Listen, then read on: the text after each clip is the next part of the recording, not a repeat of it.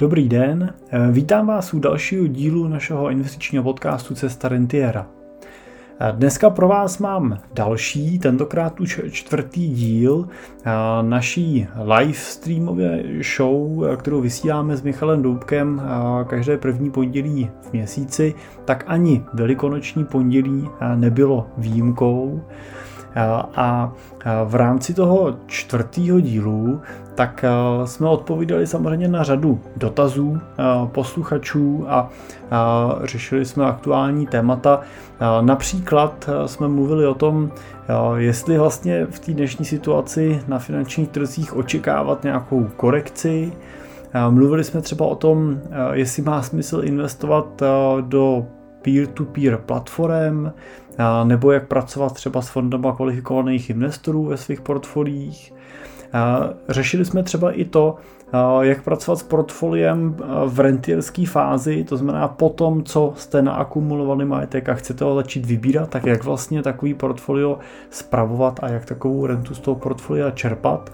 A i třeba neinvestičně jsme se bavili na téma hypoték a to, jakou výši hypotéky si brát, jestli si radši půjčit víc a nechat si nějaký peníze, který můžu investovat, nebo pokud možno si vzít hypotéku co nejmenší a jaký rizika třeba s tou hypotékou do budoucna můžou být pro váš finanční plán spojený a jak je eliminovat.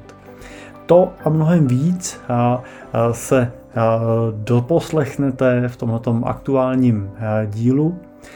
Doplním, že samozřejmě celou, celý záznam Money Talk Show můžete shlédnout i na našem YouTube kanále pod názvem Cimpel a partneři.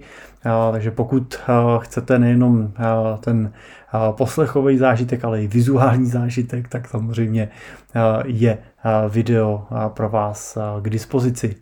A zároveň doplním, že pokud ještě neodebíráte náš YouTube kanál, tak doporučuji, aby se to udělali. Budeme rádi samozřejmě, že budeme v kontaktu i touto cestou, protože mnoho obsahu, který není třeba úplně optimální pro podcastovou platformu, sdílíme právě prostřednictvím YouTube. Tak a teď už nebudu zdržovat a užijte si dnešní, dnešní show. Doufám, že se máte dobře. Vítáme vás u čtvrté, již čtvrté epizody Money Talk Show. Je neuvěřitelný, že už je to čtvrtá epizoda.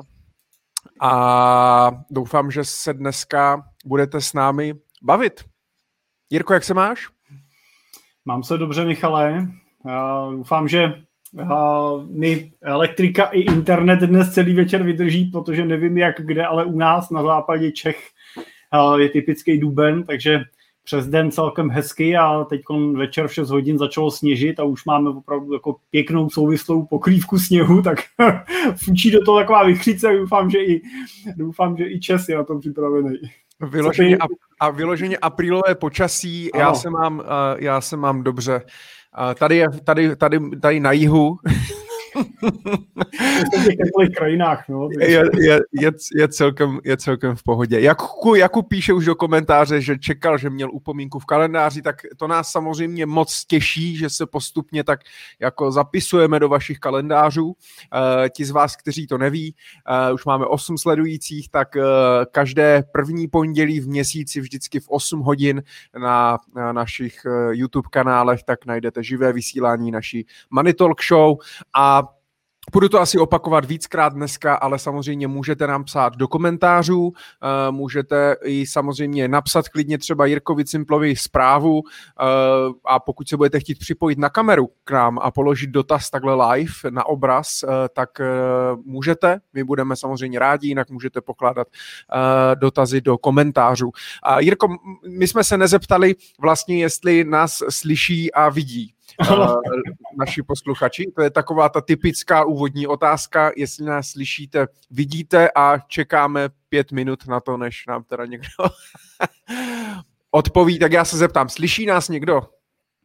Je tu někdo? Mě by vlastně, já jsem teďka, teďka přemýšlím, jak to říkám, eh, jak dlouho to vlastně letí eh, tomu člověku, než on to uslyší, a jak dlouho trvá, že než on napíše komentář a než když on to napíše, tak než to přiletí nám tady do StreamYardu. Pavel Uhlík píše, že je všechno OK, tak jsme rádi, děkuji. děkujeme, tak předpokládám Josef Míchanský, Loud and Clear. Máme i cizince tady, perfektní. Výborně. Tak to je krásné, tak to je krásné. Super, perfektní. Tak já, tak se, super, všichni slyšíte, vidíte, tak doufám, tak jsem rád, že technika funguje. Kdyby jsme náhodou vypadli, tak je to kvůli tomu, že začalo sněžit, nebo vypadla elektřina a tak dále. Já si myslím, že to zvládnem. Uh, Jirko, tak uh, já jsem přemýšlel, čím zase to vykopnout a mě by možná zajímalo, a říkal jsem si, že bychom z toho možná mohli udělat i takovou tradici uh, naší Money Talk Show, uh, že bychom si vždycky v tom daném předešlém měsíci našli nějaké třeba aktuality zajímavé, co se událo Eh, ve světě nebo u nás a tak dále, co ti jako zaujalo.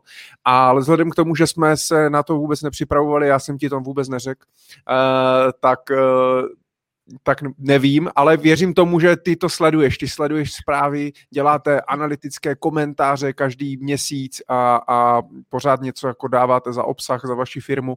Tak Jirko, co si tak jako vybavíš na první dobrou, co se událo v měsíci březnu? No já možná bych eh, tak jenom pro zajímavost zhodnotil ten kvartál první. Eh, toho... Celý kvartál rovnou, dobře. První kvartál můžeme. No pro nás je to taky aktuální téma, protože nám kvartál eh, před pár dněma skončil, takže aktuálně připravujeme reporty. No a nejenom vám, skončili ostatním, ne? Nebo... Ano, ano, jo. ano. Pravděpodobně skončili ostatním, nám teda určitě. A, a připravujeme teda kvartální reporty pro naše investory a musím říct, že a, když vlastně to vyhodnotíme, tak máme za sebou teď přibližně rok od uh, začátku, nebo uh, rok a něco už teda, od začátku covidu, že jo, myslím, že v loňském roce tuším, že to bylo někdy začátkem uh, února nebo uh, někdy v tom období, takže uh, roka, uh, roka uh, dva měsíce, uh, kdy jsme vlastně poprvé začali slýchat slova jako uh, lockdown a, uh, a covid. A, a roušky a roušky. Roušky jsem slyšel teda už předtím od doktorů, že jo, ale že bych... Ale moc o nich nevěděli, vem si. No, respirátory, začali jsme ještě, kde se to objednává. Já si teda do dneška vzpomínám, jak jsem a před tím rokem akorát vlastně natáčel eh, jeden díl podcastu s eh, naším právníkem na téma korporátních dluhopisů. A my jsme tam teda tak jako varovali před tím tématem těch dluhopisů a těch eh, směnek, eh, což teda bohužel ten poslední rok i teda vlivem covidu opravdu jako ukázal, že, že to bylo, byla jako dobře mířená rada, protože ty dluhopisy prostě a směnky v tom posledním roce padaly jako, jako švesky nebo jako hrušky, já nevím, kde co padá, tak každopádně to docela, docela padalo. Jakýkoliv ovoce. Jakýkoliv, přesně, když je to prostě přes rádí, tak to padá. A Eh, zároveň vlastně si vzpomínám, jak eh, před tím eh, rokem vlastně rokem a pár dněma tak vrcholila ta, ty poklesy vlastně na finančních trzích, kdy se mluvilo o tom, že ten návrat bude velmi dlouhý, že nebude trvat ten návrat těch cen pár týdnů nebo pár měsíců, ale že to spíš bude otázka roka dvou, než se zase vrátí finanční trhy na svý, na, na svý hodnoty.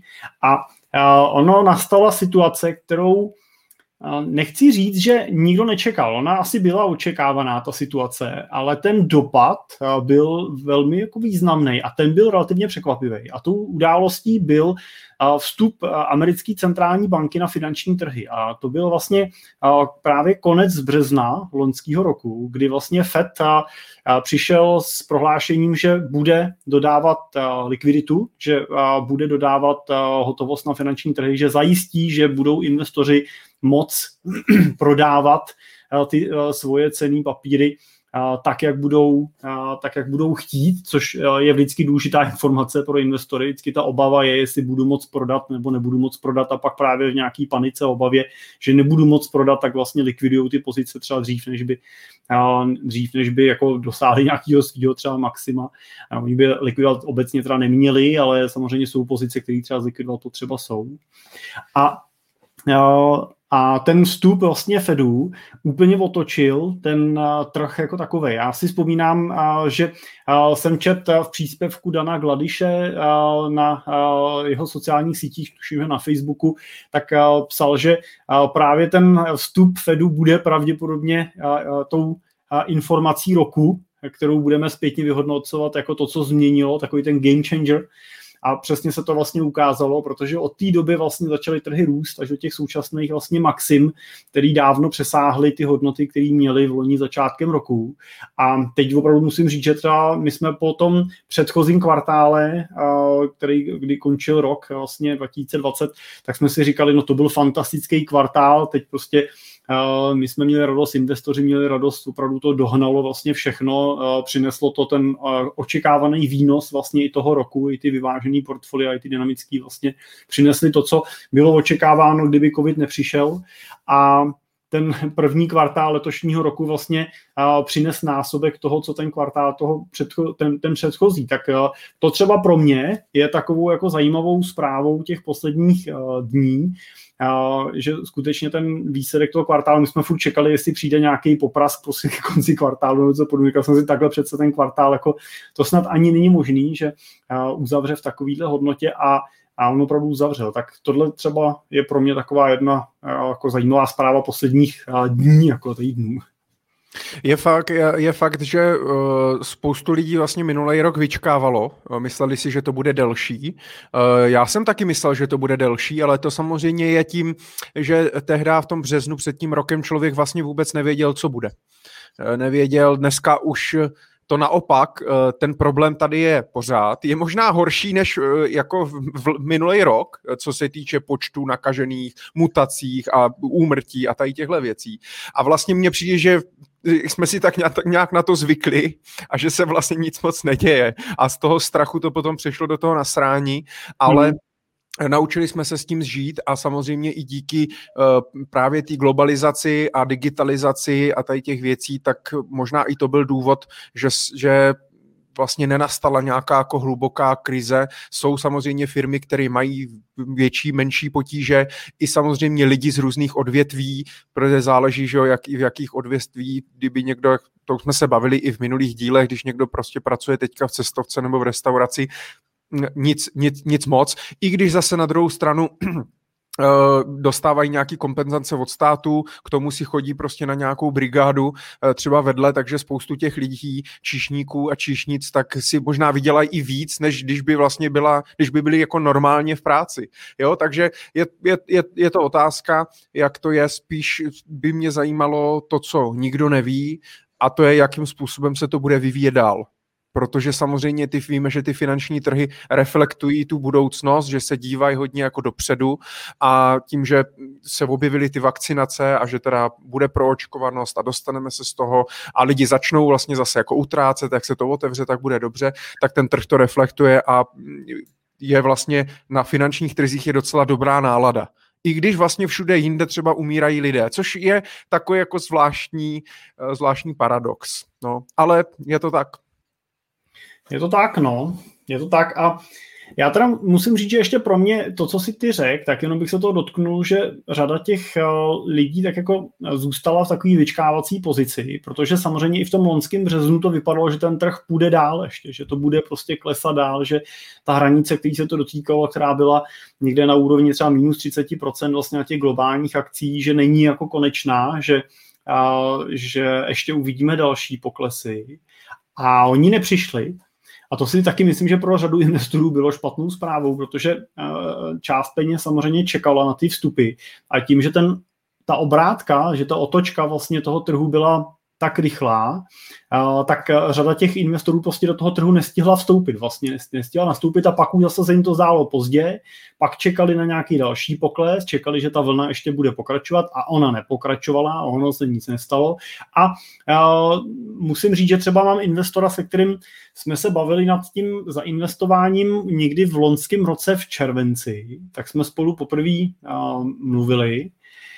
A on pak někam musel odjet, uh, takže uh, tenkrát ještě mohl odjet, tak ještě někam odjel pracovně. A uh, pak vlastně jsme spolu mluvili před někdy na podzim, tuším, že to byl říjen, a on tak jako furt se rozmýšlel, teda zainvestovat, nezainvestovat, počkat, nepočkat. A, a nezainvestoval, ještě zase, zase se odmlčel. A teď se ozval vlastně znova, už teda ten vstup jako plánuje, už, už jsme teda v nějaké fázi, a fázi procesu zasmluvňování, ale je teda úplně samozřejmě konsternující ten, a to množství těch peněz, o který za to období vlastně přišel, to, že on teda nechtěl investovat nějakou malou částku, byla to investice v řádu asi 6 milionů s rentierským očekáváním, má s čerpáním vlastně majetku na rentu. A mě teda s okolností chvilku předtím investoval peníze investor a tam byla ta investice teda větší, to v řádu asi, asi 24 milionů, ale on za to období z těch 24 milionů udělal 6 milionů plus vlastně na zisku, jo, což je asi 20% vlastně zhodnocení, a který vlastně uteklo teda tomu investorovi, který roz, rozvažoval, čekal, uvažoval, jestli časovat, teda vstoupit, nevstoupit do toho trhu. A ta ztráta u něj, teda, když to převedu do peněz, tak je vlastně milion dvěstě tisíc. A ona to není samozřejmě ta ztráta, jako kterou bych ne, uh, nedostal. Jo? Nejsou to ty peníze, o který bych přišel, který bych odepsal, ale jsou to ty, uh, už na, na vysoké škole nás učili, uh, učili, že uh, jsou takzvané náklady uší příležitosti a tohle jsou přesně ty náklady uší příležitosti, vlastně, který uh, tomu investorovi utečou tím, že vlastně nevstoupí a tím, že drží cash. A myslím si, že tohle teda moc hezky a, tak jako komentoval v tom posledním měsíci a, globální investor a, Ray Dalio, což je člověk, který a, spravuje a vlastní teda největší hedžový fond na světě. Už není fond, největší. Není Četl už jsem tabelku, je druhý. Tak, a, tak druhý. A kdo je první, Michale? Kdo je první? To nevím. jsem si zapamatoval. tak druhý největší fond na světě, fondy Bridgewater, který komentoval vlastně hotovost slovy, že hotovost je odpad. No. A v tom dlouhodobém investičním horizontu tak určitě platí. No. Hotovost jsou peníze, které vás prostě samozřejmě v té ruce pálí, jsou to peníze, které vám prostě žere inflace a ta, tak, jak vidíme všichni, že v těch posledních letech začíná vlastně nabírat na nějaké důležitosti. Neříkám, že tady se máme obávat hyperinflace nebo něčeho dalšího extrémního, ale prostě oni ty 3%, 3,5% ročně jsou celkem významný, když to převedeme do nějakého horizontu 10 let, tak už ta ztráta je velká. Takže... Ale vidíš, Vidíš, že v minulém díle jsme se o tom bavili, že před pár lety cash is king a dneska cash is trash. Takže Jirko, jenom tě chci poprosit, mám takový pocit, že máš mikrofon dál od pusy, než je zvykem. Tam si ho a je tam trošku, trošku, ať je to čistější, ať ten zážitek mají naši posluchači. trošku lepší. Je to lepší, Michale? Je to naprosto perfektní, já si myslím, Výborný. že ti poděkuji. Děkuji. I ti samozřejmě, kteří poslouchají ze záznamu, protože ne všichni se koukají živě o velikonočním pondělí. My si toho samozřejmě neskutečně vážíme. Už je nás 18 live. Eh, zopakuju, že můžete psát samozřejmě svoje dotazy do komentářů. My máme samozřejmě nějaké dotazy i připravené, ale budeme rádi, pokud vás cokoliv zajímá, ať už z finančního světa, a nebo z jakéhokoliv jiného světa, tak se, klidně, tak se klidně ptejte. No a když se vrátím ještě k těm aktualitám, tak já jsem přemýšlel, co tak vlastně v březnu mě utkvělo v paměti a dáš mě zapravdu, že byly takové jako eh, dvě události. Jedna globální, oni vlastně svým způsobem jsou dvě, dvě globální, obě, dvě jsou globální. Uh, a jestli jako, a jedna je víc česká, jedna je víc zahraniční. A jestli uhádneš, jaký dvě vlastně takové jako věci se staly v tom březnu, které zaplnily uh, deníky a média? No tak uh, žádná princezna se nebrala, ne? to nevím. nevím, Michale, nevím teď kontra. No tak jedna eh, aktualita, napovím ti, uh, uh, ovlivnila, uh, ovlivnila celosvětový obchod a zabrzdila některé balíky uh, na Alze, takže některé věci dojdou bohužel až třeba v květnu nebo v červnu, tak už víš, určitě. Ano, ano. Myslím, že, myslím, že mluvíš o uh, zablokování sujeského průplavu uh, tím uh, lodí Evergreen, uh, kontejnerovou lodí Evergreen,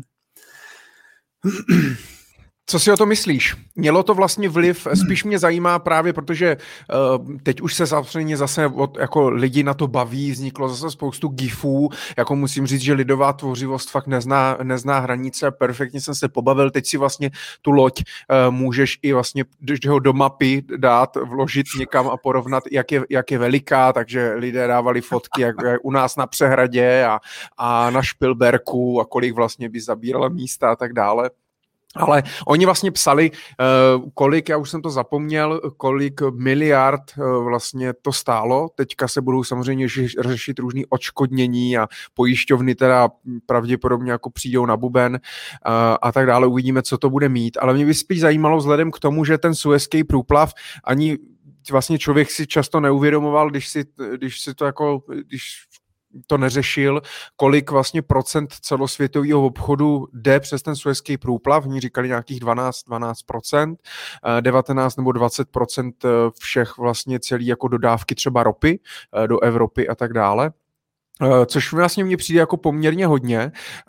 A když tam teda byla taková ztráta, dodávky budou mít spoždění, řešilo se to celou dobu. Mělo to jako dopad na ty finanční trhy ve skutečnosti? Nemělo, Michale. Nemělo to žádný jako přímý zásadní dopad eh, na finanční trhy. Asi by mělo dopad, kdyby ten suezký průplav teda se za, jako za, zasypal pískem a nedal se projet trvale, ale a tohle třeba zrovna je výpadek, se kterým si ten finanční trh dokáže jako celkem poradit. Ještě teda doplním, že on by tam dopad mohl být, kdyby prostě bylo nějaký období jako nudný, no, kdyby nebylo o čem psát, nebylo co číst, nebyly žádný jiný jako mnohem negativnější zprávy, třeba z pohledu covidu, tak pravděpodobně by takováhle zpráva měla třeba na investory negativní, negativní dopad a mohli jsme pocítit nějakou třeba dočasnou volatilitu na tom trhu, ale vzhledem k té současné situaci je to tak, jak jsi říkal. Jo? Já mám osobně taky pocit, že vlastně jsou lidi už tak trošku jako jak to říct, jako otrlý nebo možná v některých věcech trošku rezignovaný prostě na tu situaci a, a vlastně se tak jako trošku obrnili proti těm negativním zprávám. Mám pocit, že i poslední dobou vlastně je na těch trzích taková nálada, jako že, že vlastně Fed to zachrání, jo, jako, že prostě když přijde problém, tak prostě přijdou centrální banky a natisknou peníze, nahrnou je na trh a tím vlastně teda jako zachrání tu situaci. A tak ten mám jako pocit, že ten strach nebo ta, ta reakční doba toho, než přijde nějaký problém, který by se promítnul na těch finančních trzích, tak je jako podstatně na vyšší úrovni, že by musela přijít větší jako katastrofa, větší problém, aby se to dotklo i nějak citelnější teda finančních trhů jako celku. Samozřejmě, že tahle zpráva měla negativní dopad na akcie, akcie vlastně těch, těch firm, konkrétně firm, třeba. Který, který vozejí, že jo, primárně, jo, těch, těch rejdařů, ale uh, myslím si, že Alzu tu nějak zásadně nepostihlo a Amazon taky ne. mm-hmm. Mm-hmm. Jako mě třeba na té zprávě, eh, na té situaci zaujalo to že, to, že je to vlastně taková jako další jenom uh, další jako poznámka, další jako tečka k tomu vlastně uvědomit si, jak, jak vlastně hrozně moc zranitelný je ten náš jako současný životní standard, který žijeme. Ten standard toho, že můžeme cestovat, kde chceme, kam chceme, po většině Evropy můžeme cestovat bez pasů, vidíme, jestli nebudeme muset do budoucna cestovat s nějakýma covidovými pasama nebo očkovacíma Norma, Normální pas není potřeba, ale budeme jezdit s covidovým pasem. No tak jako vozíš očkovák na psa, tak budeš vozit očkovák na sebe, že jo? Já tím to nechci zlehčit ani říct, že to je špatně, prostě je to nějaká změna, která asi přijde, ale pořád můžeme cestovat, můžeme prostě lítat kam chceme, letenky stojí pár korun, já jsem se bavil teď s klientkou, která má nemovitosti v Řecku, lítá tam co, co měsíc a, a bavil jsem se, kolik vás tako stojí, když tam letíte. A to on říká, no tak teď lítám, a už teď nevím, nějaký město, tam to stojí víc, tam platí ta letenka asi 10 tisíc, ale teď mi otevřeli, už můžu lítat na tohle letiště vedle a tam, tam už lítám asi za 3,5 tisíce hmm. korun. Zpáteční. Zpáteční, no. Tak, říkal, tak jsem byl jako zvědavý, vygooglil jsem si to a je to teda pravda, skutečně ta letenka tam stojí třeba půl tisíce korun. další věc prostě, že si klikneš, objednáš si něco z Číny a ono ti to zadarmo přijde. Já tam nevím, jestli to ještě furt je zadarmo, jsem mluvil je, o tom. Je, je, ještě do, ještě myslím do konce května, oni to posunuli, takže ještě do konce května určitě můžete objednávat z AliExpressu. No. Jo, a, to si, jako- a, a to si člověk jako říká, že objedná něco za 60 centů a dorazí no. ti to přes celý svět zadarmo a hodí ti to do schránky, chápeš? Jo? To je Taková blbost, vlastně, když, to, jo, když to jako převedeš do toho reálu, jako je nesmysl. A, a, a teď, že jsme viděli, viděli jsme jak covid, jak prostě jedna nemoc, která vlastně není ani Uh, není to prostě španělská... Není to ani nemoc, tak to řekni. Ale ne, to ne, ale není to jako, není to epidemie, který bychom se reálně jako většina populace museli obávat. Veškerý Jasně, není to ebola prostě třeba. Tak, tak, jo. Veškerý to opatření, co máme, jsou tady proto, aby chránili tu, aby jsme byli společensky odpovědní a chránili jsme vlastně ty, který by mohli být ohrožený tou nemocí. Tak. Uh, tak uh, takováhle nemoc vlastně dokáže zastavit celý svět, když se budeme dívat na to, že jedna loď zablokovaná v Suezském průplavu, tak dokáže vlastně zablokovat 20% námořní dopravy ve světě a způsobit vlastně kolaps. Teď samozřejmě jedna věc, Michale, je Alza, jo, ale mnohem větší problém než ta Alza je to, že tyhle ty lodě vozejí velké množství dílů pro automobilky. Jo, ty kontejnery jsou plný dílů do automotiv, prostě, který oni mají na těch svých skladech, kde drží zásoby jenom na no, já, jsem, já jsem to chtěl říct, ale tam nejde o to ještě, že je vozí, ale spoustu lodí je ani nevozí, protože nejsou, protože spoustu ano. dílů plastových, eh, gumových a tak dále vlastně jakoby chybí úplně, že ti dodavatelé prostě nemají, že se nevyrábí, není kapacita a tak dále, jo. Proto mě to i třeba zase v porovnání právě s, třeba s těmi kapitálovými trhy a nejenom kapitálovými trhy, ať se nebavíme jenom o akcích, ale jako vem si, že teda jsou firmy, které jako trpí, eh, nemají výrobky, nemají co prodávat, musí se čekat, řeší se covid, tady toto a tak dále, ale přitom vlastně nemovitosti rostou, akcie rostou, zlato roste, kryptoměny rostou. Je, zlato nevím, už neroste. Zlato už neroste. neroste jo? Ne, zlato už není in, OK. Uh, tak jako uh, je to, je to vlastně jako zvláštní, no, že to je tak hmm. jako trošku odtržený od té od reality, no. Tady je docela takový, bych řekl, taky trefný, uh, trefný komentář od uh, Josefa Křižanského, že je možný, že zablokování Suezu vlastně neomezilo americký trh a proto ten propad nebyl citelný. Jo. I to je samozřejmě jeden z faktorů. Asi kdyby to byl panamský průplav, tak by byl ten jako problém, problém jako uh, třeba úplně v jiný velikosti. Takže uh, je to tak. A teď samozřejmě já třeba teda si jako jako občan kladu otázku, Tady došlo teda k neúmyslnému zablokování vlivem, teda, jestli jsem pochopil dobře, tak eh, vlivem povětrnostních podmínek, prostě, který tu loď No, psali, že, psali že, že jako to asi počasí úplně nebylo, jako. Takže uvidíme, jak dopadne to vyšetřování. Každopádně vlastně, eh, když si to převedeš na realitu, tak ta loď tam byla jenom zabloknutá. Teď jako si představme hmm. situaci, že by tu loď tam někdo odpálil třeba. Hmm. Jo, na takhle na štort, prostě jak dlouho by trvala likvidace takového vraku, jak dlouho by trvalo... Jirko, nenaváděj. Ne, tak... Jako máme, máme nějakou sledovanost už. jo. jo. Tak jenom, jenom jako tohle to samozřejmě, já bych očekával, že zase vyústí v nějaký jakoby hmm. širší bezpečnostní opatření, které zase můžou třeba zpomalovat tu dopravu a tak dál. Toto všechno se prostě někde promítne. A teď berme v potaz to, že nás tyhle ty situace napadají, až když vlastně nastanou. Jo. A teď jako kolik podobných situací nás vlastně vůbec nenapadlo, že by mohly nastat a ten náš život by mohli ovlivnit.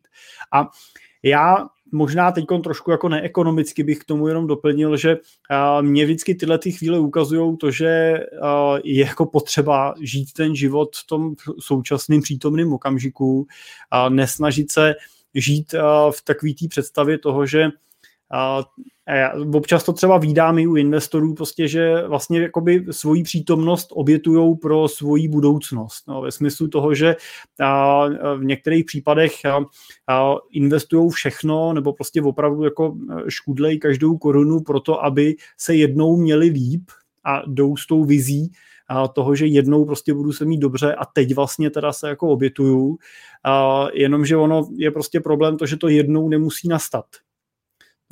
Reálně to prostě nemusí přijít. Jo? A těch důvodů, proč to nemusí přijít, je celá řada. Můžou to být samozřejmě takový ty klasické důvody moje zdraví vlastní jako člověka. Mm. Může to být nějaká změna mojí rodinné situace, která bude znamenat, že ten majetek prostě o něj budu jako připravený nebo prostě ho budu muset rozdělit třeba mezi sebe a manželku. Můžou to být situace, ale nad kterýma vlastně třeba vůbec nemáme vliv. Jo. Situace právě toho typu, že zainvestuju někam, kde prostě mě o to třeba někdo připraví. Jo. Jako bohužel podobných investic vidím celou řadu, kde se toho jako reálně obávám, že ty lidi o ty prostředky přijdou a často jsou to celoživotní úspory.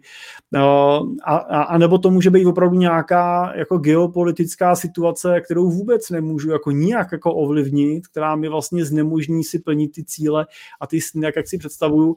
A myslím si, že prostě je to o tom najít si v té chvíli, ve které se zrovna prostě nacházíme, to maximum, co prostě z ní můžu dostat a žít ten život na 100% dnes, čímž určitě nechci říct, že nemáme myslet do budoucna, že nemáme odkládat prostředky a investovat, jenom by to mělo být vždycky v nějaký rovnováze. Mělo by to být tak, že ano, moje současné prostředky mi umožňují žít dneska a Zároveň teda dobře snižuju si třeba o kousíček ten potenciální e, životní standard za cenu toho, že ho pak roztáhnu v čase a v té hmm. budoucnosti. No, tak to jsme se bavili v tom prvním díle, že jo, když se tam někdo ptal na tu FIRE komunitu a, a my jsme vlastně, a ptali jsme se, jestli teda vlastně je správně finanční, mít třeba finanční nezávislost jako jediný cíl, že jo, a teď jako čekat, teda obětovat těch 10-15 let života a čekat, až teda přijde ta doba, te, a tak a teď jsem finančně nezávislý a teď jako teda, teď to, teď to začne, jo?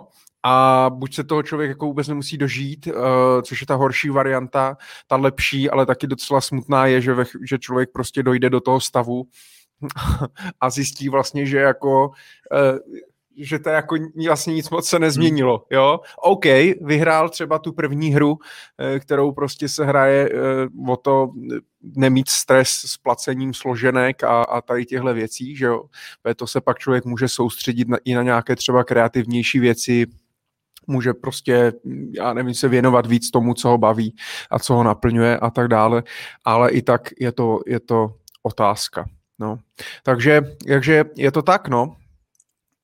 Hmm. Máme, tady, máme tady dotaz k těm finančním trhům, jestli Michal Ano, jasně, můžeš Jakuba, cokoliv, Jirko. Od Jakuba Salaje, tak já ho přečtu i pro případně pro posluchače.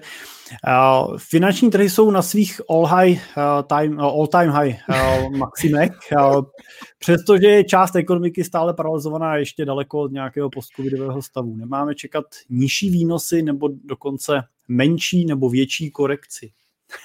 to je výborná otázka. A je pravda, že jsou trhy na maximech. Problém je to, že oni jsou jako velmi často na maximech. Na maximech je to už jako princip těch finančních trhů, že ty ceny vlastně průběžně pořád rostou. To znamená, že ten all time high, teda high, ten, ten maximum prostě dosahujeme jako pravidelně, relativně jako opakovaně. Někdy v kratších, někdy v delších intervalech. A jak to vidíš, Michale, ty třeba očima jako poradce, když třeba tuhle tu otázku ti pokládají klienti, a teď to nemusí být aktuální téma, ale je to obecně asi otázka, se kterou se podle mě musíš ty třeba u těch začínajících investorů setkávat často, jestli jako mám investovat, je teď čas, nebo padne to, nebo co s tím bude, jak to vidíte. Hmm. Hmm. Přemýšlím, jak mám odpovědět. Na tu, na tu druhou části otázky nemáme čekat nižší výnosy nebo dokonce menší, větší korekci. Já si myslím, že je dobrý to čekat vždycky že když člověk se naučí to jako očekávat, že to může nastat a že hlavně to, že trhy kolísají a to, že prostě někdy přijde nějaká korekce menší nebo větší, je víceméně na dlouhodobém horizontu celkem jako zaručená záležitost, tak je naopak dobrý to očekávat, než jako předtím zavírat oči, jo, a, tak je určitě dobrý s kým počítat.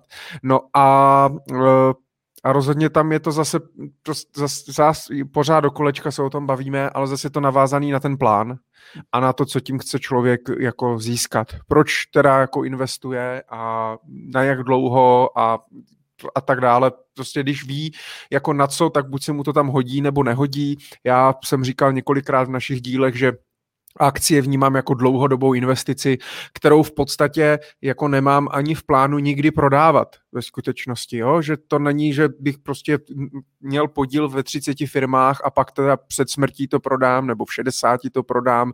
Zase na druhou stranu, když mě to může nést potom nějakou dividendu a můžu říct z těch zisků a tak dále, tak proč bych to vlastně měl prodávat? Jo? Moc tomu jako nerozumím, takže tam je potřeba si uvědomit, jaký typ investora uh, ten člověk, ten člověk je a podle toho si složit to portfolio. No. Jinak korekci bych očekával prostě vždycky a je dobrý, když si lidi zažijí. Já to vnímám a přiznám se takhle jako na rovinu do éteru, že jsem vlastně žádnou větší krizi nezažil nebo zažil, ale ne z pohledu, že bych přišel o nějaký peníze a tak dále. A uh, ne, že bych se na to těšil, ale myslím si, že i potom jako z toho pohledu mě to hrozně pomůže, kdybych něco takového jako zažil, když nechci, aby že by prostě člověk věděl, že je to normální, může se stát a naučil se vlastně pracovat s těma emocema, no, když, to, když to nastane. Aby to nevybral, aby to neprodal, aby nespanikařil. No. No, to si myslím, že je strašně důležitá poznámka a ten pohled na to investovat s tím očekáváním toho, že ten trh spadne, si myslím, že je nejlepší rada. Jo? Nakoupit a čekat, že prostě v okamžiku, kdy to nakoupím, prostě přijde pokles, je to nejlepší, co můžete udělat. A ono na tu otázku samozřejmě se dá odpovědět i opačným pohledem, jo? protože když se podíváme na to, kde jsou ceny akcí dneska a podíváme se na to, kde je kde je ziskovost těch firm dneska, jak moc vlastně jede ta výroba, jak moc běží spotřeba. A, a představíme si teda tu situaci, že skutečně teda porazíme v dohledné době COVID, že bude ten letošní rok, nebo ten zbytek toho letošní roku už v postupném třeba uvolňování těch opatření, minimálně třeba v těch velkých ekonomikách, že pomůže provočkovanost, což je to, co ten trh teď očekává, tak pak eh, vlastně naopak si musíme klást otázku, kde budou ceny akcí eh, třeba na konci letošního roku, pokud by se od začátku dubna a do konce roku vlastně ta situace už jenom zlepšovala a ta průmyslová výroba by nabíhala. Protože ve Spojených státech se bavíme o odhadech eh, růstu HDP v řádu vyšších jednotkách procent, eh, což je násobek toho, co eh, to bylo v těch letech minulých. Vidíme se, že američani se vrací zpátky ke svýmu cíli plný zaměstnanosti a k inflaci na úrovni kolem, kolem 2%, takže oni vlastně žádnou jako krizi v tomto směru jako ne, neprožívají. Já teda furt mám obavu z té krize teda dluhový, no, toho, v té velikosti toho dluhu, který oni jako nabalujou, ale je potřeba si uvědomit, že ten dluh se začíná stávat pouze číslem a když se budeme dívat i do Evropy, tak velkou část toho dluhu vlastně dneska skupuje centrální banka v Evropě ECB, ale i v těch regionálních ekonomikách vlastně, že vidíme třeba u nás, že Česká národní banka kupuje část státního dluhu, kterou prostě stát neprodá na trzích a stejně tak se to děje ve Spojených státech.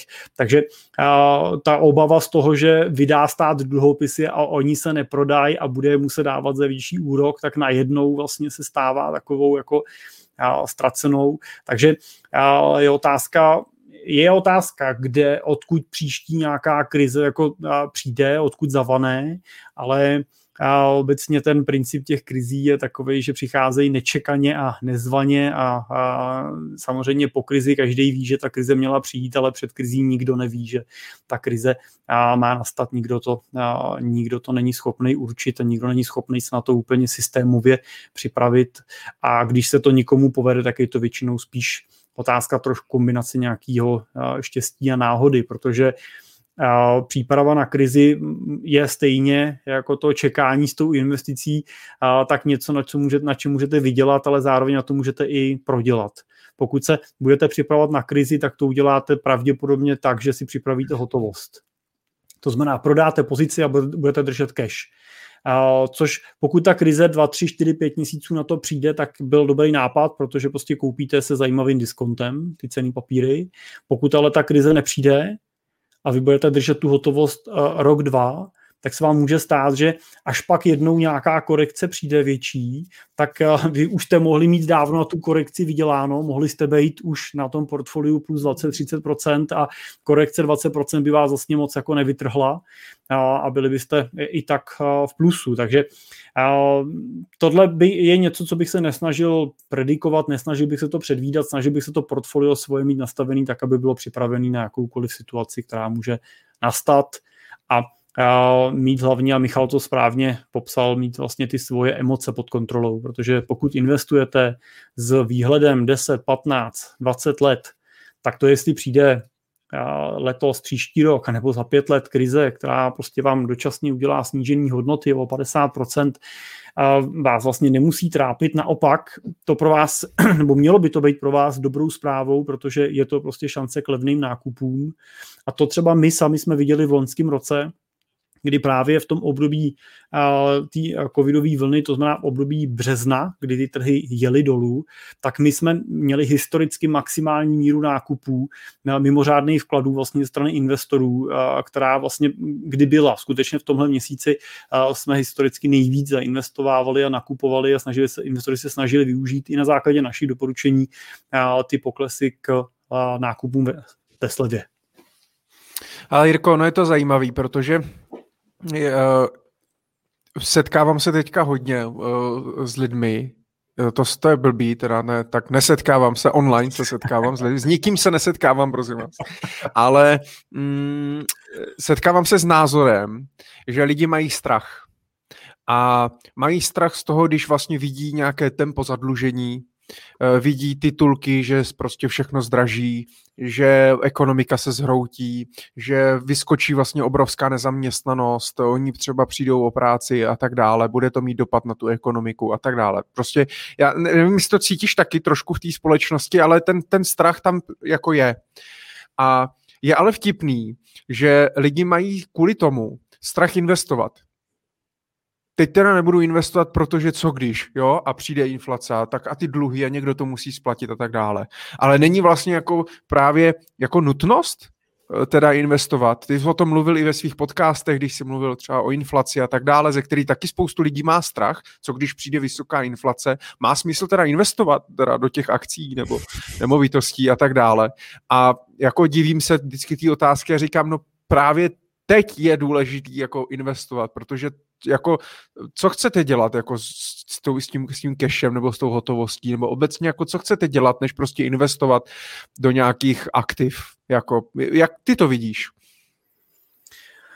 No, eh, když eh, oddělím od těch peněz, eh, nebo když rozdělím ty peníze na nějaký hromádky a řeknu, že je nějaká hromada peněz, kterou bych měl držet jako rezervu právě pro tu situaci, kdybych přišel o práci nebo prostě přišla nějaká mimořádná situace, tak abych měl z čeho jí pokrejit, tak eh, když mám na účtu dostatek peněz na to, abych měl takovou rezervu, mám připravený peníze na cíle, který chci řešit letos, příští rok, jo, v takový krátký budoucnosti a, a pak mi leží na účtu peníze nebo přibývají každý měsíc peníze, který vím, že nebudu, pokud nenastane něco, co řekněme s pravděpodobností 90% nenastane, tak je nebudu potřebovat.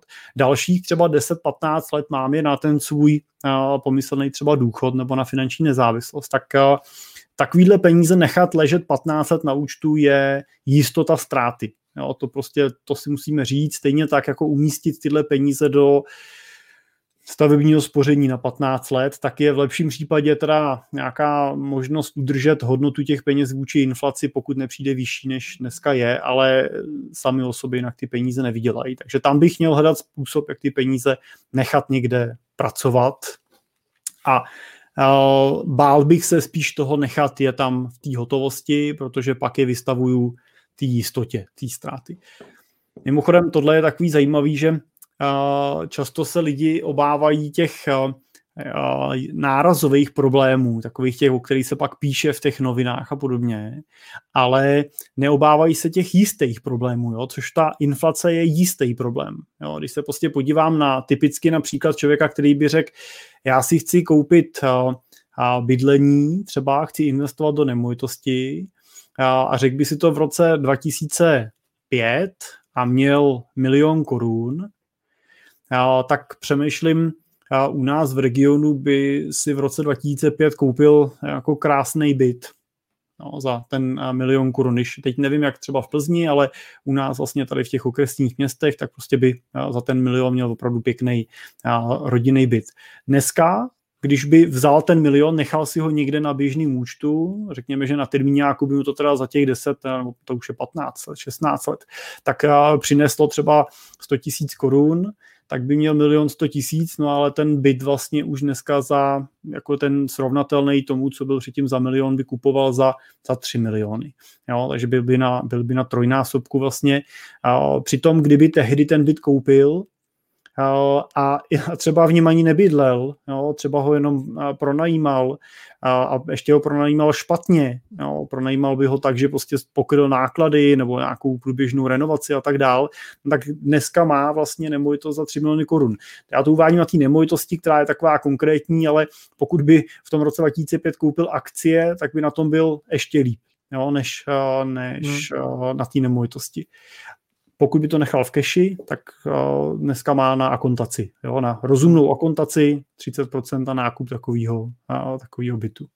Je to, je to i třeba ale zvláštní, když to vnímám, hodně lidí se mě ptá, jestli uh, třeba splatit hypotéku, když mají na to cash, tak jestli teda splatit hypotéku, protože očekávají třeba prostě nějaký problémy nebo prostě vysokou inflaci a tak dále, jo.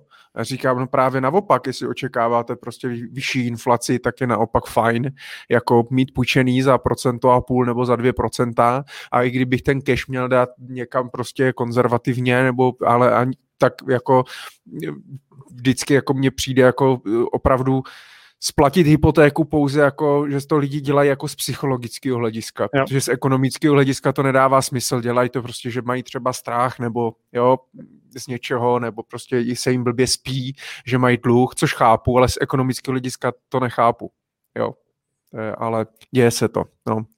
Je to, jak říkáš, no, ta hypotéka je hodně o, hodně o emocích. Tak, Já musím teda říct, že obecně rentiéři, to znamená lidi v té fázi, kdy už čerpají rentu, tak uh, většinou uh, hypotéky nemají, nebo respektive nemají je na vlastních nemovitostech. Jo. Hmm, mývají, hmm. mývají samozřejmě uh, investiční třeba hypotéky, které doplácejí, dobíhají, ale nemají, nemají hypotéky na těch svých nemovitostech rezidenčních, to je většinou nějaká jako jejich priorita se jich zbavit. Uh, přes jakýkoliv jako doporučení nebo matematiku prostě s tím spojenou, kdy jim ukazuješ prostě tady máte 2% úrok, tady máte 7% výnos, prostě tak radši ty peníze nechte pracovat, tak ta síla té emoce je většinou jako silnější. Jo. Na druhou stranu je to asi pochopitelný a není ten život jenom o procentech a jenom o maximální efektivitě, je samozřejmě i o těch našich emocích, pocitech a, a v určitý fázi života jsou ty pocity důležitější jo, než ty procenta. Hele, ale vidíš, jak ty emoce hrajou hroznou roli, protože třeba ty máš spoustu těch rentiérů nebo budoucích rentiérů jsou podnikatelé hodně, majitelé firm a ty firmy mají třeba, eh, jedou na dluh, že jo? Hmm. Tam prostě nic třeba nesplácí, protože ví, že ten cizí kapitál můžou využít a otočit mnohonásobně víc, ale pak prostě si potřebují toho svého baráku třeba to splatit, i když se zbaví té keše, kterou zase můžou třeba otočit v tom podnikání, ale řeší pak, jak to vytáhnout z té firmy, aby teda splatili tu hypotéku na ten dům, aby měli vlastně jenom teda ten pocit, jo, že tam je to teda splacený, že ta banka tam nemá tu zástavu, takže je vidět, jak ty emoce s náma hýbají, no a asi se nedá říct prostě, že jedno nebo druhý řešení je nejlepší nebo nejhorší, zase to vychází z toho finančního plánu a z těch finančních možností, takže blbě se to paušalizuje. A, a to i právě tady se ptá Klára, díky za dotaz, beru si právě hypotéku, mám na účtu cash, doporučujete si vzít hypotéku na celou částku, cca 8 milionů a ty volné prostředky, které mám, tak raději uh, investovat. Jirko, co si, co si o tom myslíš? Ano, já určitě bych doporučil si udělat aspoň nějaký základní plán, teda My jsme samozřejmě s Michalem... My nejsme prodejci finančních plánů, jo? Nepracujeme pro nějakou firmu, která jako vyvíjí plány, nebo... Nevidíte, že s Michalem jsme finanční poradci, takže jsme na ty plány takový vysazený. Ale tohle nemusí být asi složitý plán, prostě dát si to do tušky papíru a, spočítat si to. To je samozřejmě, musíte kalkulovat to, že hypotéka na 8 milionů, a pokud budeme brát, že máte třeba 20% akontaci, to znamená, že máte třeba milion 600 tisíc korun hotovosti, tak ten milion 600 vás bude stát na splátkách něco navíc. No, takže musíte zvážit samozřejmě to, jestli je pro vás pohod vašeho cash flow to navýšení toho té splátky únosný, jestli je akceptovatelný.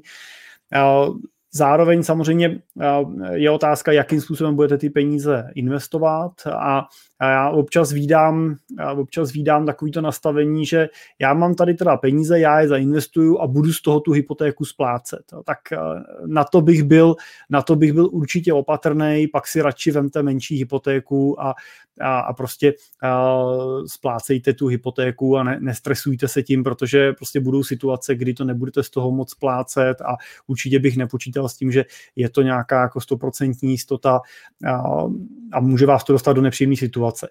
Na druhou stranu, pokud se na to budete dívat tak, že máme milion 600 tisíc, který buď teď zainvestuju a nechám ho do třeba 60 let pracovat a budu splácet hypotéku, ta výše té hypotéky, jenom té zpátky mě ne, nezatěžuje, není to pro mě problém a nebudu mít eh, o to celá, co splácím mít hypotéku, hod nebudu investovat, hod nebudu posílat pravidelnou investici na, na, na, ty, eh, na ty vklady do toho investování.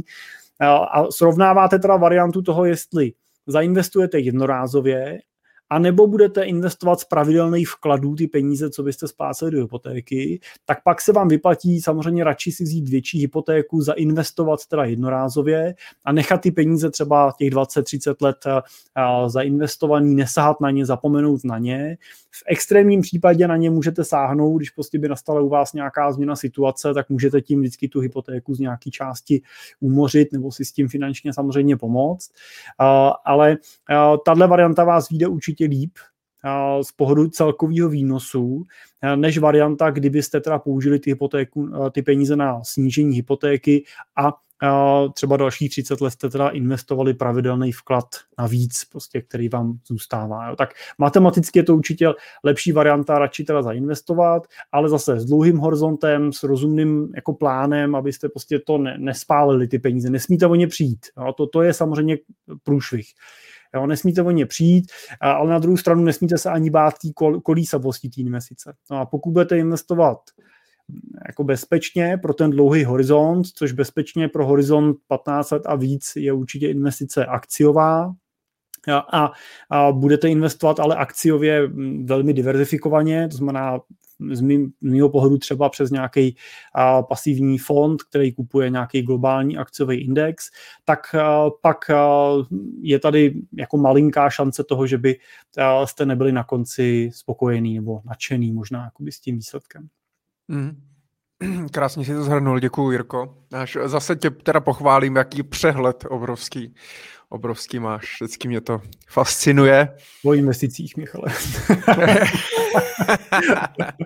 to třeba se dostaneme dneska po desáté i k nějakému jinému tématu.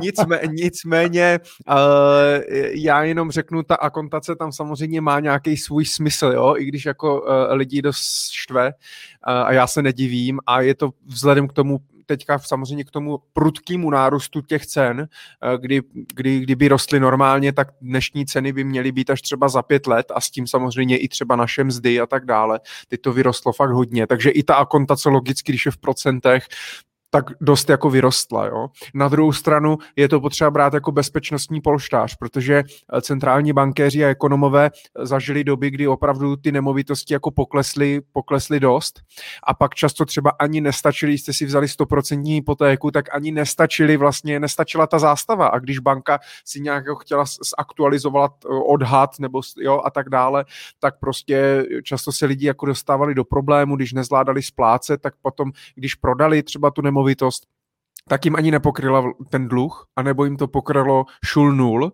a, ale najednou zůstali bez, doma, bez domova a ještě jako neměli, neměli nic navíc. Takže ta akontace mě tam nějaký smysl eh, dává. Nicméně jinak, jak říkal Jirka, je to o tom plánu a rozpočtu, jestli to vychází.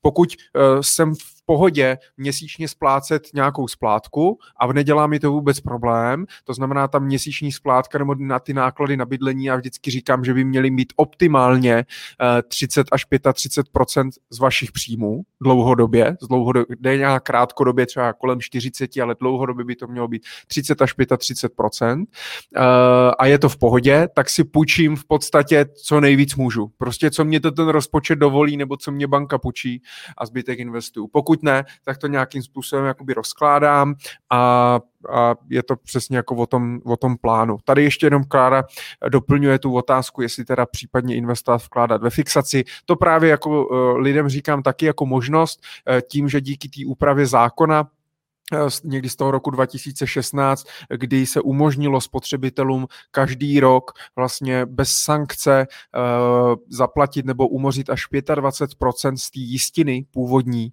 tak je to vlastně strašně jako vtipný, tak je jako byl blbost podle mě jako si brát malou hypotéku nebo spíš do té nemovitosti narvat všechnu cash, zbavit se prostě všechny celý keše, aby člověk měl teda jako co nejmenší, co nejmenší dluh. Když má právě možnost za, jenom za těch prvních 12 měsíců 25% klidně splatit. A když ne, tak to nesplatí. Může si prostě vybrat a nebo splatí jenom 10% nebo nesplatí nic, takže uh, tím, že ty možnosti, možnosti máme, tak bych se toho nebál tu hypotéku si vzít co největší, pokud na to ale měsíčně máte. A k tomu je potřeba samozřejmě znát detailně ten rozpočet. Takže Zároveň bych k tomu ale doplnil, že finančně nezávislým eh, s hypotékou na vlastní barák se nestanete. Jo, protože prostě pokud mám být finančně nezávislý, tak by to měla být ta varianta toho, kdy do té práce nemusím a pokud mají ty investice vydělávat na splátku jako vlastní jako hypotéky na barák, tak jako skutečně neznám rentiera, který by splácel svůj, svůj dům, tu svoji rezidenční nemovitost ještě v době renty. Neříkám, že třeba ji nepřeplácí ještě rok, dva nebo něco podobného, ale že by jako splácel nějakou větší poměrnou část toho úvěru. A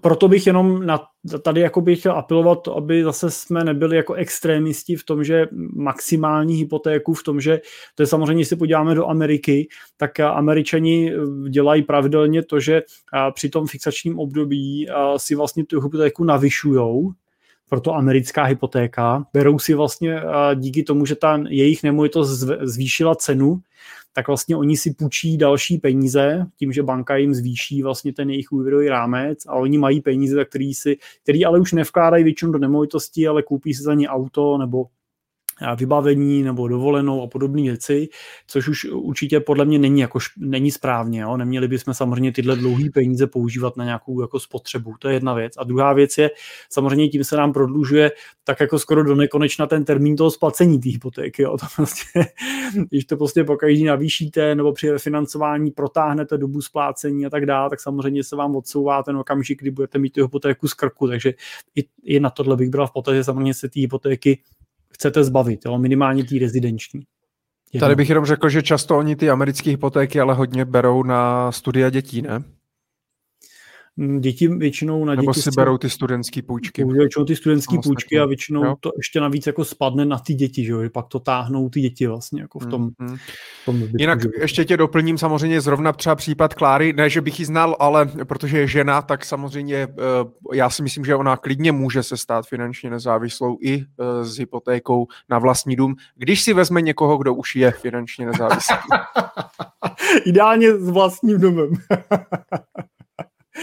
A já bych Takže... ještě možná Michal jenom doplnil zajímavost tomu, co si říkal k těm stoprocentním hypotékám. A mm. jenom doplním, uh, ono u těch stoprocentních hypoték uh, není problém ve chvíli, kdy poklesne ta cena, kdybyste to chtěli prodat. Ono je problém to, že když vám, když si vezmete stoprocentní hypotéku, to znamená koupíte si barák za 7 milionů, banka vám na něj půjčí 100%, dá vám 7 milionů, a, nebo byt, teda dneska už možná ne barák, ale byt za 7 milionů, a přijde a, nějaká nemovitostní krize, dojde k poklesu cen o třeba 20% na tom nemovitostním trhu, což prostě se může stát, to není žádný nesmyslný číslo, tak a, vám se může stát, že vás banka vyzve k tomu, abyste buď splatili 20% svojí hypotéky, nebo dozajistili nějak. Dozajistili jednou zástavou. A tohle to se reálně v letech 2009, 10, 11 dělo mám uh, řadu uh, investorů, kteří byli právě vyzvaný bankou, týkalo se to hodně investičních nemovitostí, byl to třeba případ řady činčovních domů v Praze. A když ta zaúrovnost byla vysoká, tak oni skutečně prostě byli vystaveni tomuto tomu tlaku a museli řešit tu situaci, protože jinak hrozilo teda skutečně se splatnění té hypotéky a, a případně zabavení té nemovitosti. Takže to je, tohle ale je teda už extrémní situace. No. Myslím si, že u těch 80% hypoték by ta, tato situace asi úplně nastat neměla ale člověk nikdy neví. Tak jenom to jsem chtěl upozornit, jo, že pro toto vysoký LTV může být rizikem teoreticky. Tak snad jsme, snad jsme Kláro, odpověděli, děkujeme, děkujeme za dotaz. Já ještě jenom k té hypotéce a jsem si tady totiž ještě napsal jeden, jeden, jednu poznámku na dnešní, na dnešní vysílání, protože se hodně potkávám teďka eh, s lidmi, se kterými konzultuju a často fakt se potkávám, že eh, lidi investují nebo cokoliv řeší ve svých financích naprosto bez definice definování svých finančních cílů. jo, že vlastně dělají ty věci, jak mně přijde jako bez rozmyslu, nebo prostě tak, jak je to nějak napadne, jo, a často to právě nedává smysl.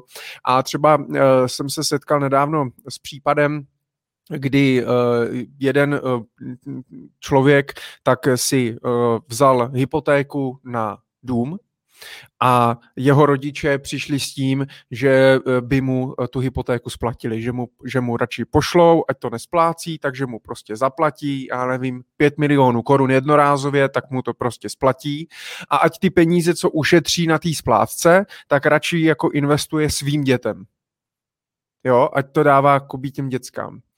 A já jsem říkal, no mě to moc jako nedává, mě to prostě nedává smysl, když to zvládáte. A byl právě na konzultaci, co, jak teda s tím má pracovat.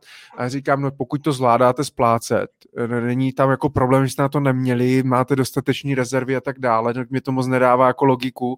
Za prvý jako to splácet z ekonomického hlediska, radši bych to jako zainvestoval. I kdybych to v uvozovkách měl zainvestovat třeba na ty protiinflační dluhopisy jo, a mít jako půjčený zadarmo a vždycky třeba jednou ročně když můžu jednou za rok to vybrat z toho zadarmo a splatit třeba těch 25%, tak si to můžu umořovat postupně a tak dále. To je jedno. Ale pak říkám, no jo, jenže tak rodiče chtějí, abyste vy investoval svým dětem.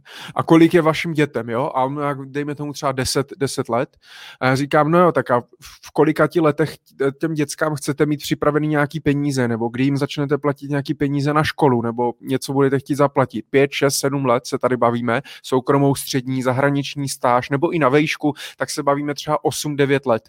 A kolik vy vlastně, když teďka platíte měsíční splátku, já nevím, 20 tisíc měsíčně a začnete to místo té hypotéky teda investovat investovat eh, do nějakého portfolia, tak kolik vy vlastně za těch deset let jako těm klukům, eh, těm dětskám eh, jako našetříte. Jo?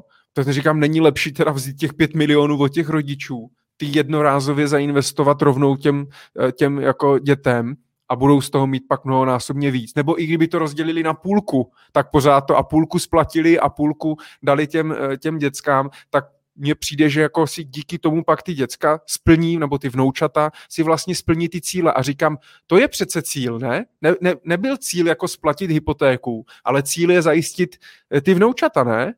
Jo, a ty vlastně nad tím jako začali, začali jako přemýšlet, uh, že vlastně to vůbec nenapadlo, jo. Tak, jako potkáváš se občas třeba s nějakými klienty, že takhle jako, jak právě nemají třeba definovaný ty cíle a tak často třeba ty investice nebo chtějí udělat nějaký krok, který moc jako nedává smysl právě vzhledem k těm uh, cílům, které mají.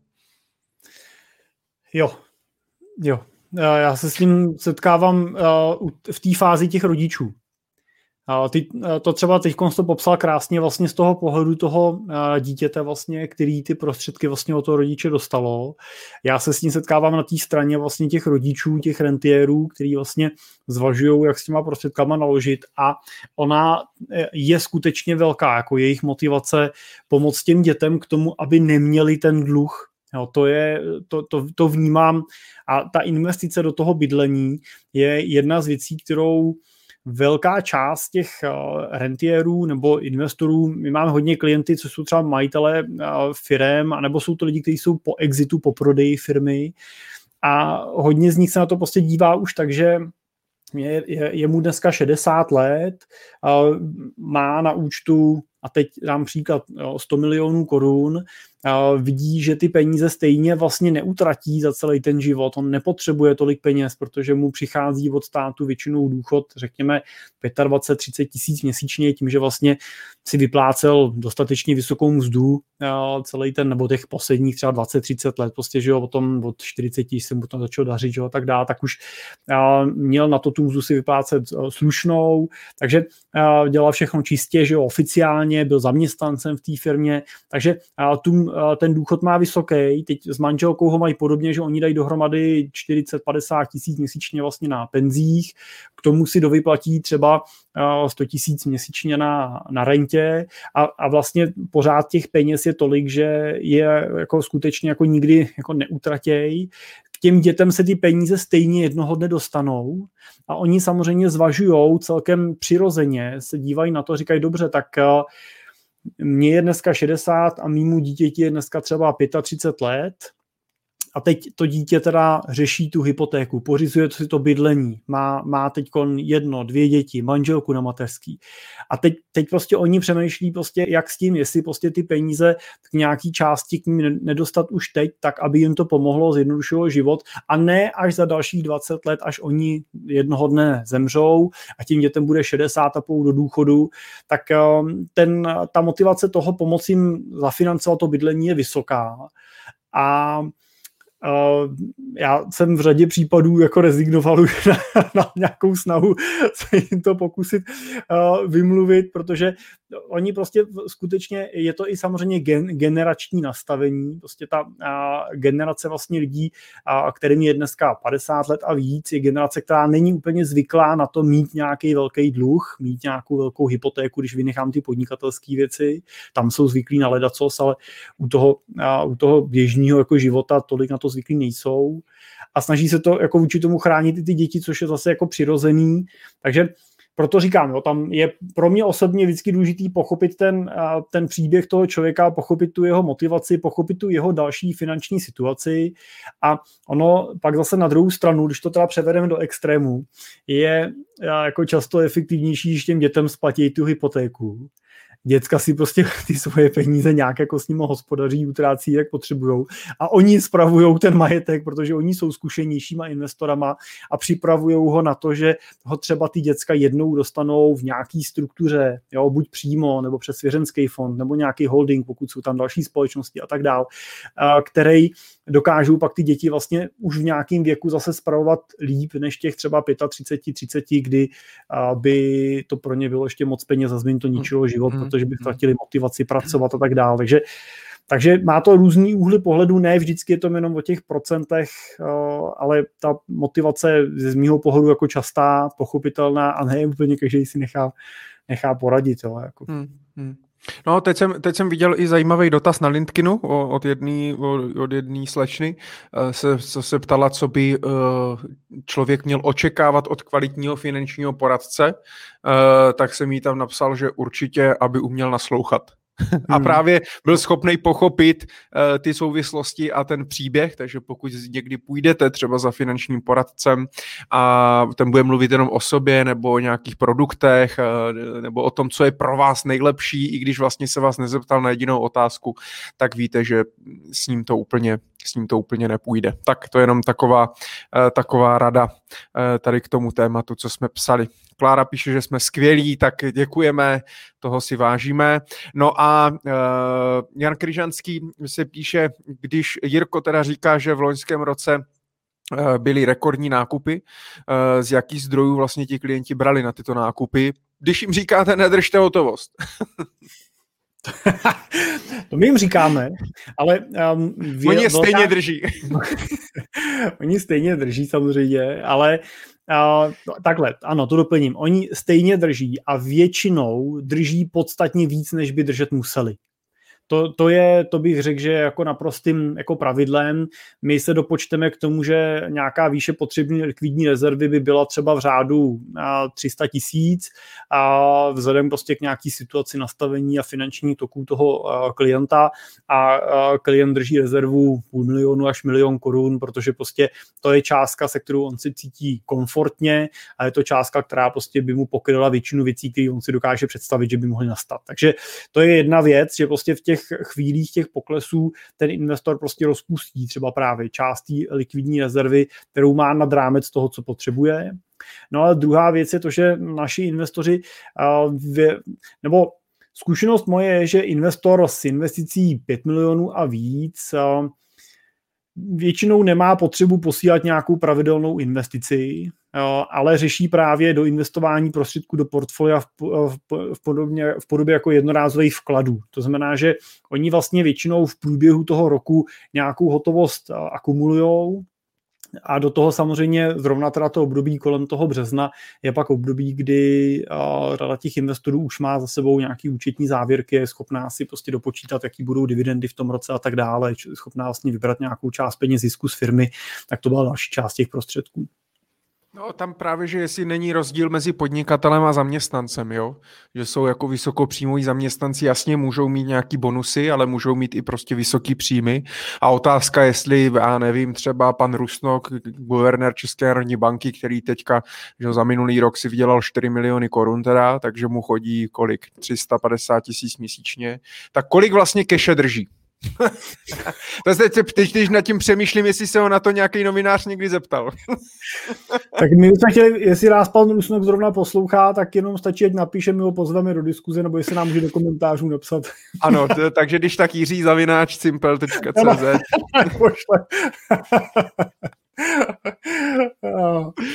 tak, tak, tak, tak, Ale tak, Michale, no, tak...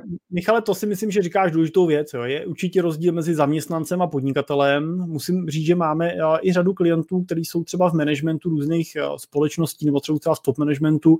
A tam zase naopak u zaměstnanců vnímám tu, tu disciplinovanost těch pravidelných investicích. Tím, že ten příjem přichází opravdu jako vysoký a pravidelně, tak a, a v nějaký motivaci je ten příjem rostoucí, tak uh, oni jako investují pravidel, po pravidelných částkách, což zase buďme upřímní, to je nejlepší varianta, to je nejlepší cesta, jo, nakupovat pravidelně každý měsíc, nestresovat se tím, jestli je nebo není korekce, ani my tím teda investory nestresujeme a ne, nemotivujeme k tomu, aby si tu cash na to drželi, jenom v tom okamžiku, kdy ta korekce přichází a přesahuje nějaký měřítka, který my už považujeme za atraktivní, tak je vyzýváme k tomu, že pokud nějakou cash mají, kterou by chtěli investovat, takže teď je podle nás hodný okamžik.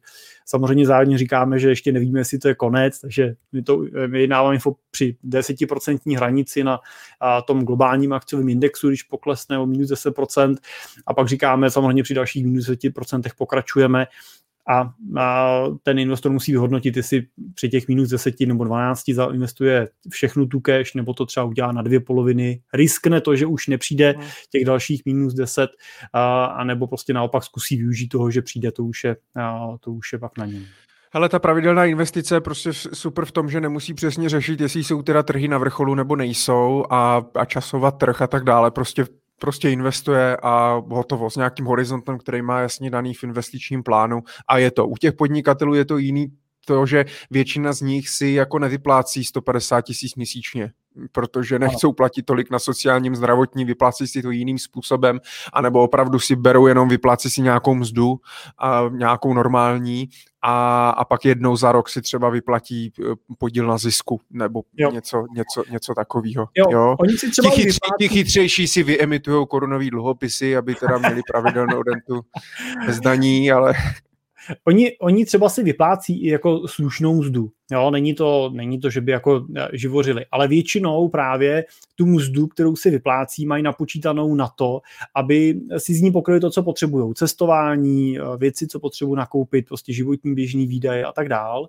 A, a vlastně berou tu firmu jako investici a na ty svoje investice mimo firmu si většinou právě vybírají ty peníze z té firmy jednorázově.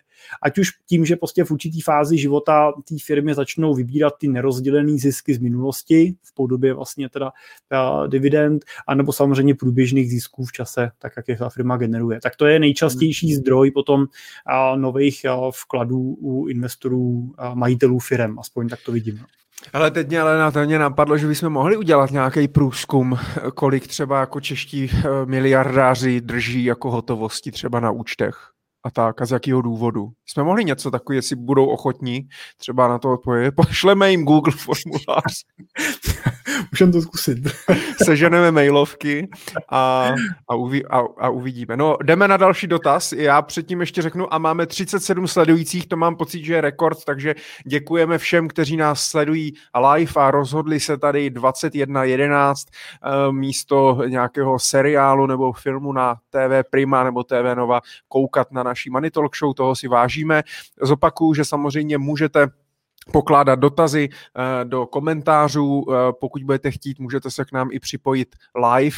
A pokud eh, nebudete stíhat se koukat až do úplného konce, budete mít ještě třeba jiné večerní příjemnější povinnosti, tak se samozřejmě na nás můžete kouknout i ze záznamu. No a já se pustím do dalšího dotazu. Zdravíme pana B, našeho loajálního posluchače. Píše, zdar chlapi, trošku odbočím. Slyšeli jste o letadle JO Investments, letadlo teda tímhle v tomhle myslí eh, pyramidové schéma nebo Ponziho schéma, ne eh, letadlo něco jako Boeing 737 a podobně. Eh, jsem jeden z těch, který o své finance přišel díky tomu, že jsem tam investoval. Zajímalo by mě, co si o tom myslíte. Tak Jirko, co si myslíš o Jakubovi Ortinském? Já tady ještě jenom nazdílím, kdo právě o tom, o tom nikdy neslyšel. Se mi to podaří.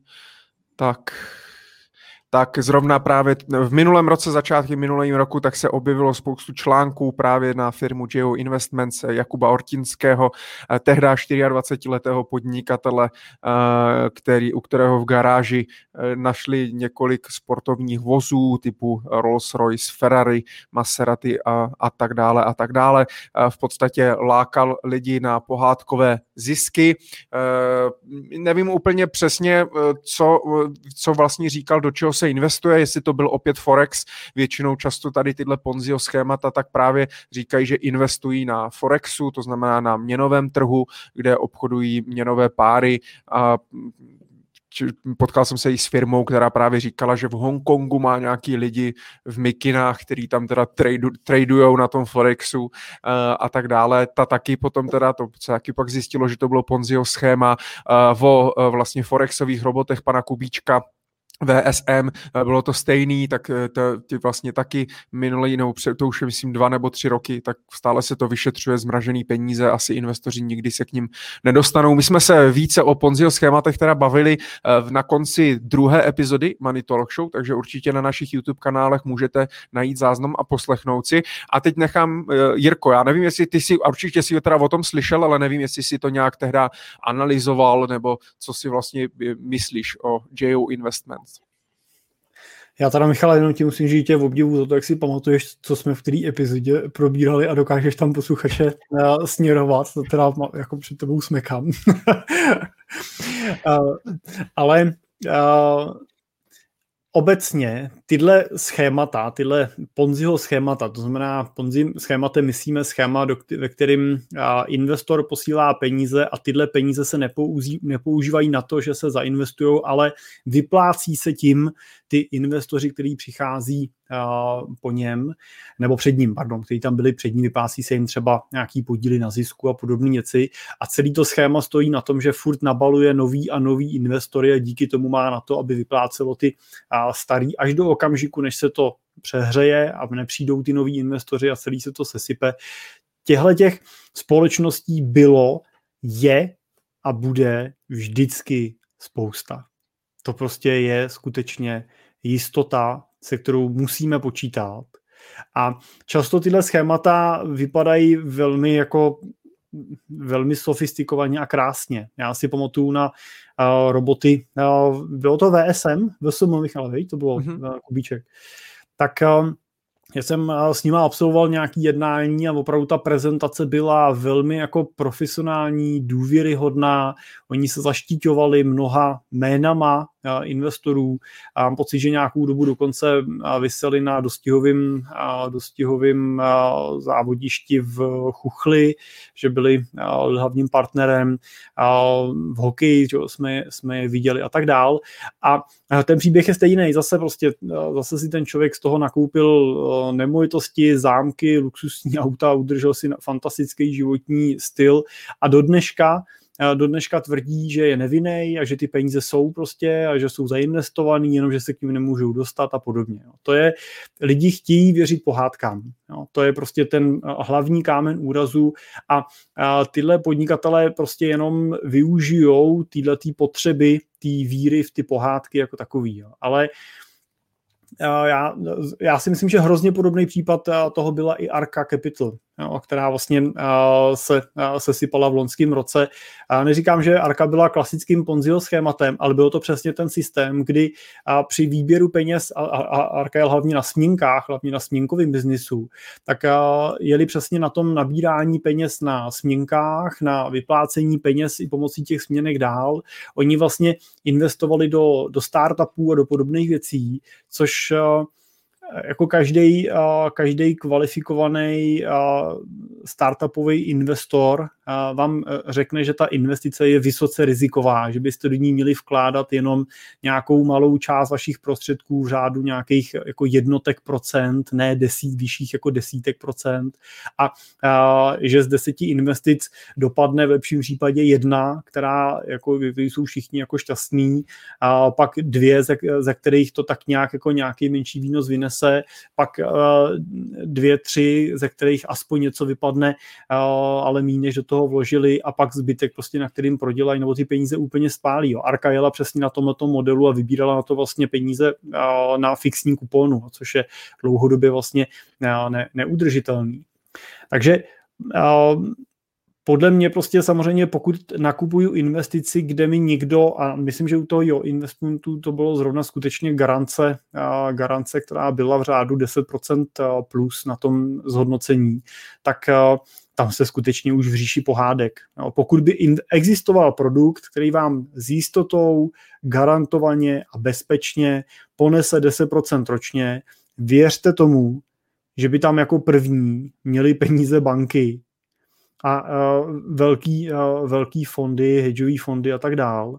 A to, proč je tam nemají, proč uh, tyhle společnosti sbírají ty peníze po těch běžných uh, jako retailových investorech, je přesně to, že prostě hledají ty lidi, kteří chtějí tu pohádku, kteří se to nedokážou sanalizovat a spočítat. No. A to je prostě ten hlavní kámen úrazu.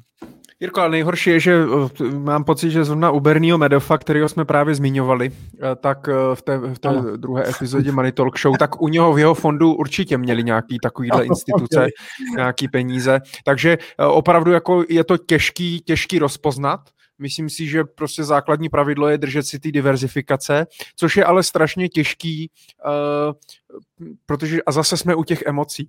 Protože základní nějaká lidská emoce, jako například chamtivost, že jo, co říkal Gordon, Gordon Gekko ve filmu uh, Wall Street, greed is good, tak uh, prostě to nás vlastně jako pohání a nějaký i ten chtíč právě po tom rychlým zbohatnutí a, a takový to a prostě té rychlé finanční nezávislosti nebo případně nějakého toho FOMO efektu, kdy prostě uh, máme strach, že nám teď teda utíká nějaká příležitost a že teď můžeme jako něco využít, tak jediná obrana je opravdu nějaká diverzifikace, že tam dám pouze část toho portfolia, uh, aby když by o to přišel, tak prostě jsem nepřišel úplně o všechny peníze, hmm. který mám. A to je ten největší problém. Jo, protože lidi často jako, když tam ztratím 10%, tak je to blbý, ale nezrujnuje mě to, ale blbý je, že spoustu lidí právě, a nejhorší ještě, že ti lidi tam dají část a tak fungovali i vlastně v obchodníci jako Jordan Belfort, že jo, Vlk z Wall Street a tak dále, kdy pro, prodávali prostě eh, ty, ty pink sheets a, a tak dále za pár korun a to je jako prvně pojďte nás zkusit, pojďte tam, zainvestujte tam 100 dolarů nebo prostě něco takového a pak tam vlastně, a pak protože to funguje, oni vám to vrátí ty peníze, tak pak tam narvete úplně všechno a v tu chvíli třeba, nebo za rok, za dva eh, to, to skončí a přijdete o všechno. Takže to je asi jediný, jediná obrana, ta diverzifikace a jenom bych chtěl teda se, ne, že bych byl zastance Arky, ale chtěl bych se zastat, že Arka Capital mně nepřijde úplně teda, nebo nepřišlo jako Ponziho schéma, nesrovnával bych to úplně jako s firmou Geo Investment. E, tam byl prostě zase ale problém a zase možná v té chamtivosti, protože když si vezmeš e, zadluženost celé ty skupiny, vlastně to fungovalo celý jenom na dluh, na těch směnkách, jak jsi říkal. Ta zadluženost té skupiny bylo, bylo 98%, takže vlastně všechno prostě bylo, bylo na dluh a to je hrozně nebezpečný v tom, když právě přijde covid nebo jakákoliv jiná situace nebo ekonomická krize, ty firmy v tom portfoliu přestanou jako něco prostě zisk, mít vůbec zisk nějaký a jste v pasti. Ono spoustu lidí třeba i, když pamatuju si, když začínal David Rusňák že, se svým DRFG, tím že, jsou, tím, že jsou z Brna, tak celý ten příběh znám a znám spoustu lidí vlastně od začátku uh, toho projektu, tak taky říkali všichni, to je letadlo, to je jako Ponziho schéma. Ono to mělo svým způsobem jako znaky, bylo to takový jako punkový, dost rizikový, ale nebylo to Ponziho schéma, protože oni reálně něco nakupovali. To, že ty firmy samozřejmě třeba stály za prd ze začátku, nebo bylo to hodně rizikový, jak nakupovali třeba nějaký startupy a tak dále, ale aspoň kupovali něco, nějaký, jako, nějaký firmy nebo i pak možná nějaký nemovitosti, něco reálného, zatímco firmy jako Geo Investments, VSM a tak dále, tak mám pocit, že fakt jako nekupovali nic, že prostě ty peníze se jenom přelívali od jednoho investora ke druhému a to si myslím, že je ten jako zásadní, zásadní rozdíl a zásadní problém taky potom. No, jako je to o tom, eh, že eh, ne, nemusí, já mám třeba klientku, která eh, do Arky řadu let investovala, točila vlastně směnky a prodala vlastně předloni poslední, nebo vybrala, vybrala vlastně, co tam měla peníze. Další už nevkládala, protože prostě v rámci jejího investičního plánu už to pak nebylo, nebylo vlastně zařazený do toho seznamu, ale ona jako řadu let na tom jako úspěšně vlastně participovala, vydělávala, je v tomto směru spokojená a musím říct, že i kdyby se stalo to, že by teda došlo k tomu, že by jí tam nějaká ta část těch peněz teda nedej bože teda zůstala, že by teda ne, neskončila s tou fází, tak ono by to nebylo pro ní tragický. Prostě byla to nějaká malinkatá složka toho jejího portfolia, kterou tam měla, i tak jako jí měla i v dalších podobných vlastně nástrojích, diverzifikovaně rozloženou, a kdyby došlo k tomu propadu nebo k tomu, že by o ty části peněz přišla, tak vlastně výnos toho zbytku portfolia v tom průměrném roce by vlastně nahradil tu ztrátu. No a pak je to sázka, kterou si myslím, že si můžete dovolit, ale neměli byste takovou sázku podstupovat vlastně s tím, když tam budete vkládat nějaký desítky procent svého portfolia, který když o ně přijdete, tak už je nikdy zpátky vlastně nezískáte, ty investice už vám je nikdy zpátky nevydělají. Je to jako tvrdý, tvrdý školný a který může mít pro, tu, pro naplnění vašich cílů vlastně potom fatální důsledky, tak na to pozor. Ale víš co, tak... jenom Michal doplním ještě, že tyhle zadluženosti jsme mohli vidět i třeba C2H, vlastně Mičkovo, že, který vlastnilo Pietro Filipy nebo Karu. Tak, C2H. Jirko. No, tak promiň, tak C2H. Pro nás Čechy C2H. Capital, capital the human. No, tak tak vlastně co mě na tom nejvíc, nejvíc vždycky jako zaráží, je to, že jakoby to, jakým způsobem jsou tyhle lidi vlastně medializovaný, jo? jakým způsobem jsou jakoby vyzdvihovaný, kolik dostávají prostoru v médiích, protože když pak vlastně si ty příběhy čet a čet si rozhovory s Myčkou a tak dále, tak vlastně jako neskušený... Když to zaplatíš, tak Zase ne... tak média mají nějaký zájem, že jo? A... Já takhle, já se nedivím médiím, médiím jo, ale, ale je, spíš, to dávám jako tomu, spíš to dávám jako příklad toho, že prostě opravdu je potřeba číst mezi řádky a pokud chci investovat do něčeho podobného, tak jít za to, co si přečtu v těch novinách. Musím se prostě podívat do těch, do těch rozvah těch firm, Stejně jako když si budu chtít koupit uh, nějaký fond kvalifikovaných investorů třeba nebo podobný prostě specifičtější investice, tak musím prostě pochopit, do čeho ty peníze dávám a uvědomit si, že jdu s někým do biznisu. Je jedno, jestli si kupuju dluhopis, anebo si kupuju podíl v té firmě. V obou dvou případech, pokud se ten biznis nevydaří, ty svoje peníze zpátky nedostanu. jo, takže uh, tohle je prostě potřeba být schopný trošičku jako vyhodnotit, přečíst si a na základě toho udělat kvalifikovaný rozhodnutí, jestli takovou investici ano nebo ne. No, ale jsou vlastně většina těch drobných investorů vlastně tohoto schopna, jako to vlastně vyhodnotit, ne. to riziko, jo, a přečíst ne, ne, určitě ne. výkaz určitě a tak dále. Já vždycky na seminářích říkám třeba, že prostě dluhopis jako nástroj je fajn, je to prostě typ nějakého jako úrokového instrumentu, mám nějaký fixní úrok, který mě vyplácí, je to prostě nějaká půjčka, jako úplně, jsem s tím úplně v pohodě, ale otázka prostě jaký firmě uh, a co dělá, jako půjčuju, jo. A dávám to třeba na příkladu, protože hodně dluhopisového financování využívají developeři. Jo, naprosto standardně, že kombinují bankovní financování a vlastně dluhopisové financování. A jsem s tím úplně v pohodě. Ale vem si, že třeba u developera Uh, máš developera, který prostě třeba staví první barák, nebo staví tři baráky na jednou, to je jedno, ale žádný barák nemá prodaný, žádný barák nepronajímá, to znamená nemá jakoby žádný třeba pravidelný cash flow uh, a on ti uh, emituje dluhopis, uh, kde ti vyplácí měsíční úrok. Jako, jak, jo, to, tak prostě to mě absolutně nedává smysl, proto se třeba u developerských projektů často dávají třeba zero bondy, že jo, ty bezkuponové dluhopisy, který si koupím s tím diskontem a prostě o, on vybere peníze, postaví ten barák, pak to prodá, splatí úvěr, splatí prostě uh, tu emisi dluhopisu a pokračuje se dál. A vždycky, když je jako firma, která kupuje nějaký firmy další uh, právě na dluh formou dluhopisů, který ale třeba nejsou ziskový, není tam to cash flow, tak vždycky se ptát, jako z čeho to vyplácí ty úroky. Jo? A pokud to vyplácí prostě z nových dalších dluhopisů, hmm.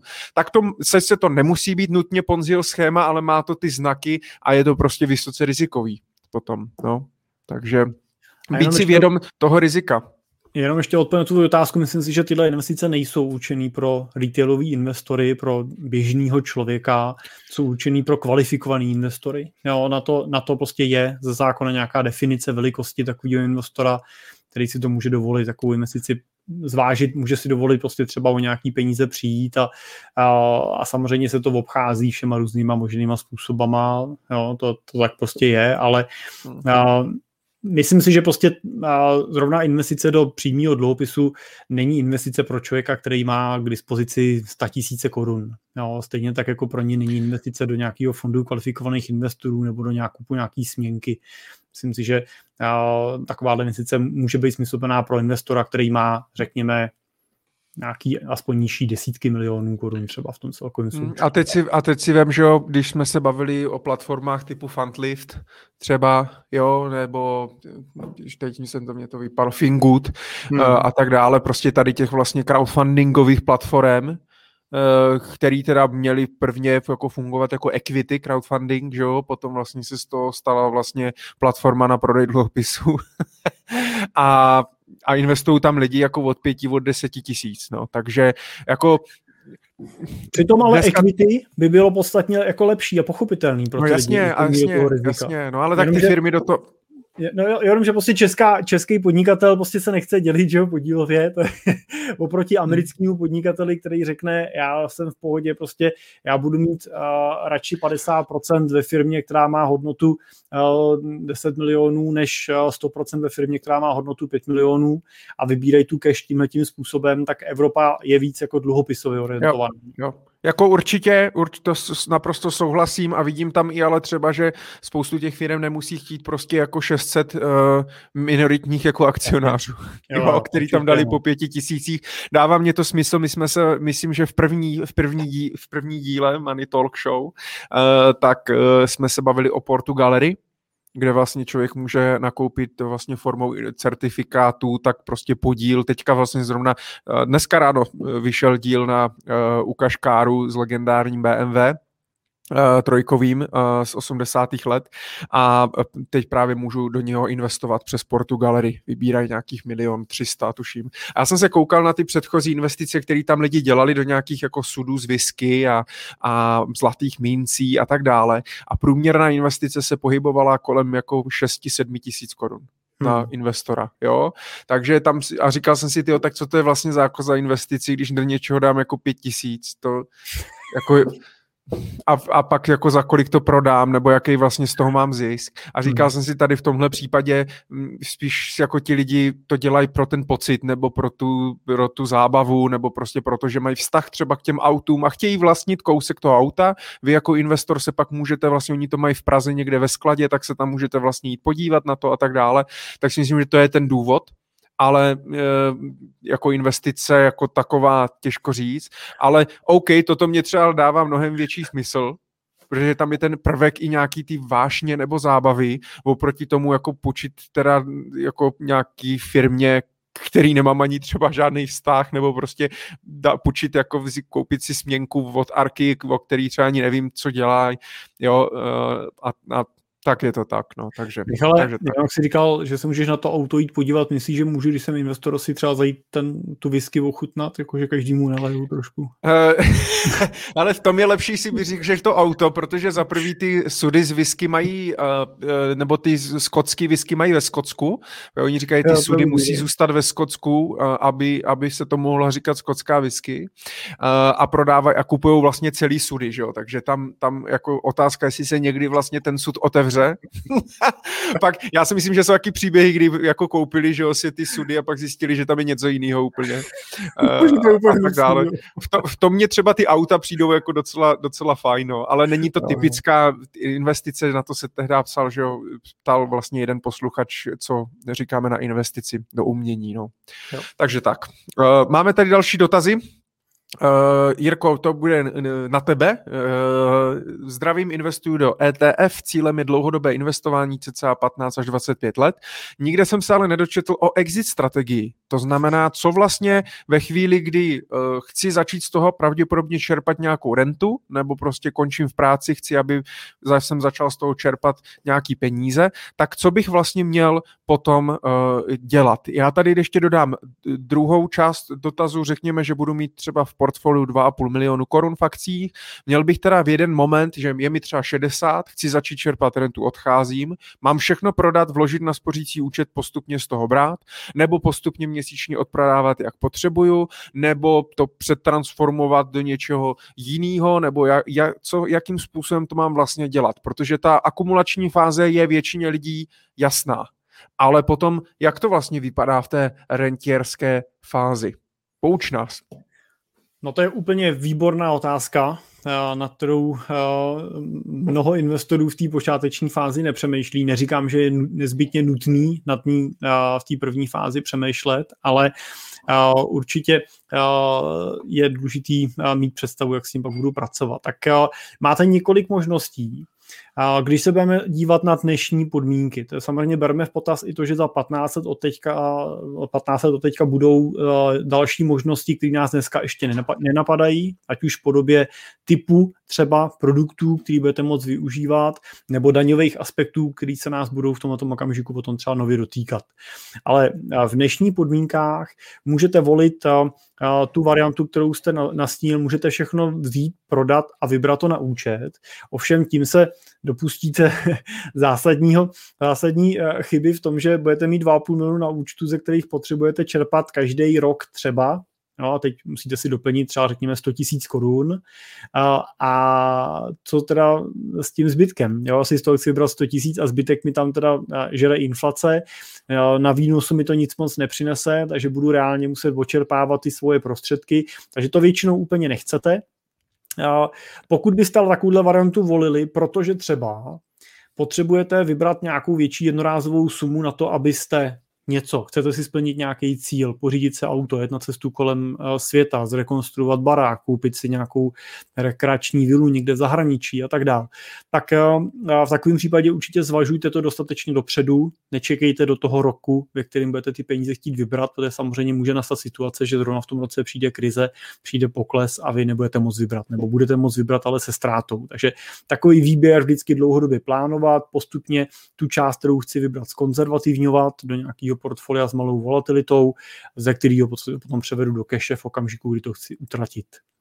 Ale obecně bych doporučoval, abyste měli zainvestovaný peníze do aby ten okamžik mezi tím, než je utratíte a než prodáte ty vaše investice, byl co nejkratší. No, abyste prostě se nesnažili tu cash nikde hromadit. Takže nejčastěji se používá varianta průběžných odkupů toho portfolia, která je i daňově pro českého investora nejvýhodnější. A druhou takovou variantou by byla dividendová strategie, to znamená, že byste koupili portfolio, který vám nese dividendy, většinou by to bylo nějaký akciový portfolio, nebo by to bylo portfolio z nemovitostních akcí třeba, anebo by to mohly být třeba dluhopisy, které zase nesou dividendy v podobě kupónů. Tak tahle varianta s těma dividendama pro toho klasického českého investora není tak zajímavá, protože tu dividendu vždycky musíte zdanit. Musíte vždycky zaplatit minimálně 15% srážkovou daň. Pokud ji čerpáte ze zahraničí, tak ta daň může být i vyšší, je pak problém uh, si ji nárokovat zpátky. Takže uh, tahle varianta vás vždycky stojí peníze na daní. Pokud to děláte tím odkupem, to znamená, pokud si řeknete, chci ročně z toho vybrat 100 tisíc, uděláte si odprodej těch 100 eh, tisíc korun, tak eh, ten odprodej vlastně, pokud tam máte ty peníze delší dobu než 3 roky v dnešních podmínkách daňových, tak je vlastně od daně osobozený, nejenom, že to nemusíte danit, ale ani to nemusíte v daňovém přiznání uvádět. Pokud byste vybírali do 100 tisíc korun ročně, tak nemusíte uvádět ani kdyby to bylo kratší dobu než 3 roky a nemusíte danit, pokud je to suma vašich prodejů v tom roce z těch cených papírů a nepřesahuje 100 tisíc v součtu. Takže to je varianta a samozřejmě pak musíte zvažovat, jak těch 100 tisíc budete vybírat. Můžete to dělat tak, že si vytvoříte dvě hromádky toho portfolia, takový pomyslný dva kyblíky. Jeden si uděláte hodně konzervativní, tam si převedete třeba rentu na čtyři roky, to znamená, dáte si do něj 400 tisíc, druhý můžete nechat investovaný dynamicky nebo balancovaně, tak jak jste to měli doteďka. A víte potom, že když přijde situace, kdy není výhodný prodávat ty vaše pozice v portfoliu, protože je ztrátový zrovna, tak budete, máte na 4 roky vlastně rezervu té renty v tom konzervativním portfoliu nebo někde v nějaké alternativní hotovostní složce, za který můžete 4 roky čerpat a vyčkat, než to portfolio se dostane zase do plusu. A nebo pak eh, máte ještě variantu, eh, my třeba používáme jeden typ účtu eh, rentierského, který vlastně řeší výběr té renty na měsíční bázi. To znamená, že klient na tom účtu má zainvestované prostředky, my používáme ty ETF fondy taky, takže má nakoupený ETF fondy, účet standardně se zhodnocuje a každý měsíc udělá vlastně odprodej té hotovosti nebo odprodej části těch cených papírů v nějakým procentuálním rozložení, který potřebujete pro tu měsíční rentu. Takže nepotřebujete vybrat 100 tisíc na jednou, budete vybírat třeba 8 tisíc na jednou nebo 8 tisíc 300 nebo kolik to vychází na těch 100 tisíc ročně. A těchto těch 8 tisíc vlastně, když odkupujete každý měsíc, tak vy vlastně průměrujete i tu odkupní cenu. Je to stejný jako při těch nákupech. Když nakupujete pravidelnýma vkladama, průměrujete nákupní cenu, když prodáváte pravidelnýma výběrama, tak průměrujete tu prodejní cenu, takže případný poklesy vás taky nemusí tak dramaticky bolet, protože prodáváte jenom za kousek. Pokud ten pokles nebude trvat rok, rok a půl, tak takhle ani nepocítíte, pokud to bude pokles typu covidu, který trval několik měsíců, tak vlastně se to v tom celku srovná a ztratí. Takže to může být jednoduchá taková automatizovaná cesta, jak tu rentu potom můžete čerpat. Jirko, skvěle. Děkuji, tak to bude krásné do sestřihu na, na, na, na tvůj YouTube kanál, tato odpověď. A mě tak, jak jsi mluvil krásně, tak mě napadlo, uh, co vlastně s lidma, kteří třeba eh, nepotřebují z toho nakonec pak vybírat? To znamená, že třeba dostanou velký důchod od státu, což jsou někteří třeba dneska, eh, a nebo pak třeba podědí po rodičích, po prarodičích nějaký nemovitosti, ty pronajímají a najednou zjistí, že vlastně z toho akciového portfolia třeba nepotřebují vlastně nic vybírat, protože jsou schopni vyžít z toho, eh, co mají. Tak pak se pokračuje dál v té strategii. Máš vlastně vůbec třeba někoho takového, kdo nevybírá žádnou rentu z toho portfolia a je mu 70 třeba? Hmm, máme celou řadu těchto investorů, který nevybírají z portfolia, protože právě říkáš, mají třeba vedle toho ještě další příjmy, dividendy ze společnosti, nebo mají nemovitosti, mají ten důchod a tak dále. Ani jim nemusí být 70, mám řadu investorů, kteří jsou i v mladším věku a, a není ten plán toho výběru. Pak je asi zásadní přesto jako zvažovat, co s tím bude, jo, protože já si myslím, že peníze bez jako užitku jsou spíš jako přítěž, než nějaká jako radost. Takže um, je potřeba vlastně přemýšlet, když ty peníze nepotřebuju já, tak jak s nimi budu pracovat. A samozřejmě ve většině případů vlastně jsou potom tyhle ty prostředky zvažované pro další generace, pro děti. A, a pak je otázka, nebo pro vnoučata, a pak je otázka toho, jak moc těch peněz je a jak moc mezigeneračně ten investor přemýšlí. To samozřejmě máme řadu investorů, kteří přemýšlí ne na jednu dvě, nebo jednu, dvě generace, to znamená, že dám to svým dětem nebo svým vnoučatům, ale přemýšlí na víc generací dopředu a pak eh, přemýšlí nad tím, jak ty peníze by mohly používat eh, jeho děti, jeho vnoučata, jejich děti, jejich vnoučata a tak dál. A pak zase třeba na to, do toho se staví postupně nějaký konstrukci typu třeba svěřenských fondů, eh, do kterých ten investor ty prostředky převádí a ten fond pak ty prostředky spravuje další další desítky nebo teoreticky stovky let i v období, kdy už tady ten investor není. Takže těch variant je celá řada, ale je vždycky dobrý zvažovat, co s tím jednou bude. Ale samozřejmě si dokážu představit i situaci, Zatím teda jenom představit, zatím ještě takový investora nemáme, že ten investor může říct, já prostě chci ty prostředky vrátit zpátky do společnosti a chci je prostě v průběhu toho života rozdělit nějakým způsobem. Konec konců vidíme i v Čechách už mnoho takových investorů, který velký jako procenta toho majetku rozdělují, ať už jsou to, ať už jsou to zakladatele Avastu nebo teď jejich aktuální CEO a tak dál, tak myslím si, že to jsou jako lidi, kteří můžou jít v tom směru velkým příkladem. Jo. Ten majetek skutečně nezměrný, přesahuje ten jejich život vlastně, dokonce i životy právě těch dětí a dalších potomků, tak se otvírají dveře k tomuhle tomu. Takže e, zatím ale teda jste třeba nepomáhali uh, založit nějakou nadaci třeba svým klientům a tak dále, to znamená, není to věc, se kterou bys měl třeba zkušenosti. Ne, ne. Zatím jsme řešili svěřenský fondy, těch jsme zakládali už řadu, ale nadace ještě ne. Mm-hmm. Super, tak snad jsme Radimovi, Radimovi odpověděli. Pokud budete mít nějaký dotaz doplňující nebo jakýkoliv jiný, tak samozřejmě nebojte se nás zeptat. I kdyby jsme nestihli odpovědět, tak určitě uh, odpovíme opět za měsíc. Uh, Jirko, nám se občas pod videem a píšou mě lidi i do e-mailu uh, nějaké děkovné zprávy za, za podcast a za naši Money Talk Show, za naši upřímnost, takže i my vám samozřejmě tímto způsobem moc děkujeme za to, že nás posloucháte. Budeme rádi, pokud budete sdílet mezi své známé kamarády, rodinu a tak dále uh, naši show, aby se třeba poučili nebo i pobavili. Já doufám, že jsme místami i vtipné, vtipný, že to není jenom jako uh, takový to povídání o financích, jako nudný. Nicméně mám tady jeden dotaz uh, z minulého z minulýho dílu. Pánové, jaký máte názor na pasivní příjem teď Eh, nebo složené úročení v budoucnu.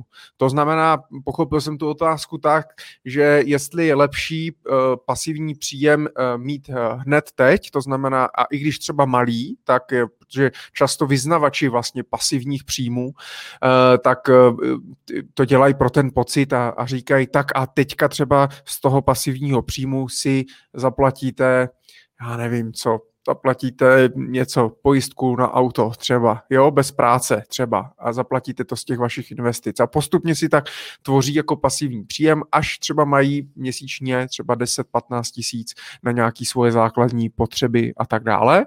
A nebo pak je vlastně druhá sorta lidí, kteří nějakým způsobem, jak jsme se bavili, i jsou v nějaký tý hromaděcí, hromadění peněz v fázi, v té akumulační a začnou čerpat až třeba, až třeba uh, časem. Tak co si vlastně jako o tom myslíš? Protože já jsem vždycky z toho, mě samozřejmě pasivní příjem se mi líbí, já jsem vždycky říkal, nad tím člověk přemýšlí, že když mu nějaký investice něco vydělají, eh, tak si řekne fajn, tak teďka prostě třeba za rok mě ty investice vydělaly X, tak bych nemusel třeba měsíc, měsíc pracovat a tak dále, ale vlastně nikdy jsme to, nikdy jsme to třeba nevybírali, vždycky jsem měl jako strach z toho, že když začnu tu rentu třeba čerpat příliš brzo, tak mě vlastně zůstane příliš, jako zůstane mě celý život vlastně velmi malá, že se třeba ani nedostanu vlastně do té do tý fáze, kdy budu mít rentu, kterou bych reálně chtěl, uh, protože třeba ty výnosy nereinvestuju, ale rovnou ty výnosy uh, utrácím. Samozřejmě je něco jiného, pokud pojedím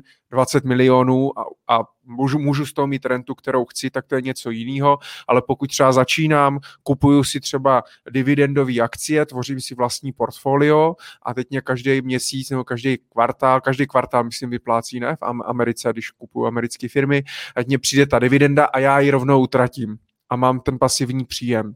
Tak vlastně je to, je to dobře, je to špatně. Jak se vlastně na to dívat? Podle mě je potřeba určit, v jaký fáze toho svého finančního nebo investičního plánu se nacházíš. Jestli jsi ve fázi akumulační anebo rentierský. Ve fázi akumulační akumuluješ ten majetek a ve fázi rentierského čerpáš. A jaký smysl by mělo ty fáze jako propojovat? Když budu brát to, že třeba jsem klasický investor, který si posílá nějakou pravidelnou investici, posílám si 10, 20, 30 tisíc měsíčně vlastně stranou na na ty svoje investice. A jednou ročně bych z toho třeba vybral, a teď dám příklad, nějaký třeba 30-40 tisíc na dovolenou, jo, když třeba vezmeme, že bych si zaplatil z těch investic dovolenou, ať už tím, že si odprodám nějaký zisk, anebo tím, že teda pokud mi chodí dividenda, takže utratím tu dividendu.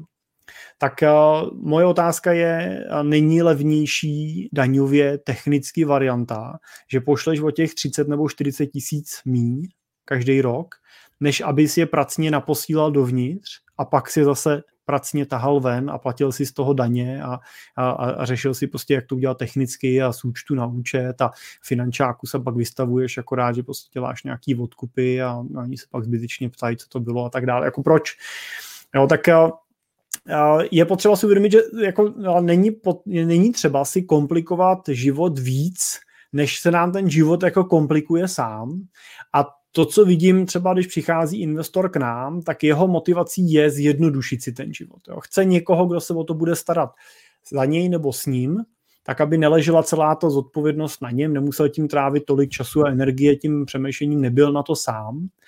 A jako když um, tomu investorovi třeba no, budu s ním řešit dividendy, budu mu kupovat třeba typicky jako postavím to portfolio dividendově, ono bude generovat nějaký množství, řekněme 4-4,5% ročně na dividendách, tak já mu vlastně vytvářím další problém, protože on už takhle musí zainvestovat peníze, který vydělává, přebývají mu a ještě do toho musíme řešit jednou, dvakrát, třikrát, čtyřikrát ročně, co má dělat s těma dividendama, který to teda generuje protože utrácet je vlastně nedává smysl, to skutečně může utrácet ty prostředky, které tam posílá.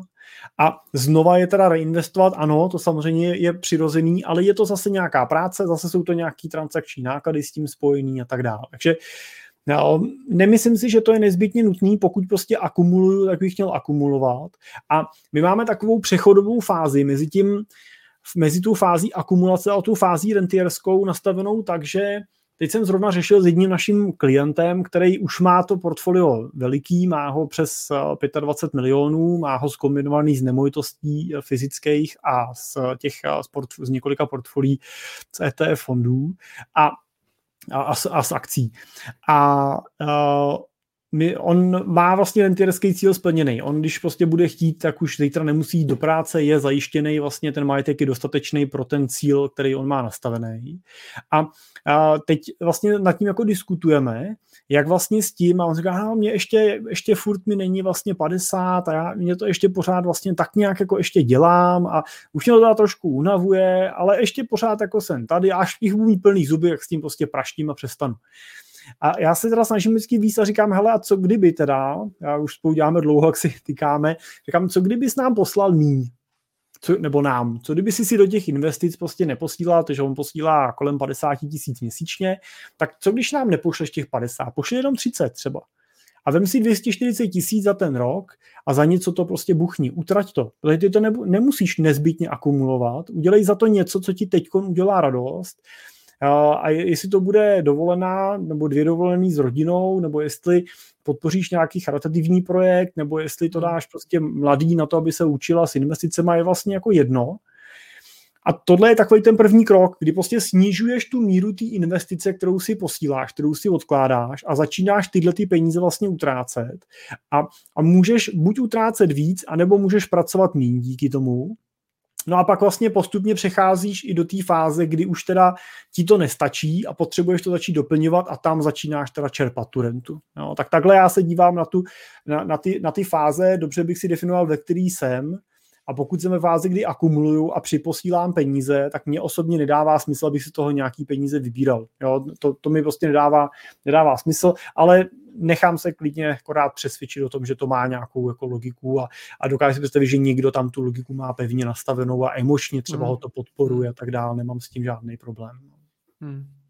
No zase jsme u toho uvědomit si, co vlastně chci, no. co, co, co má teda jako přinést, nebo co má být teda jako za výsledek.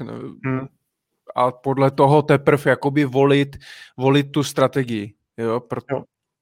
Já vlastně s tím se potkávám hodně, hodně často. No. Jo. Hmm.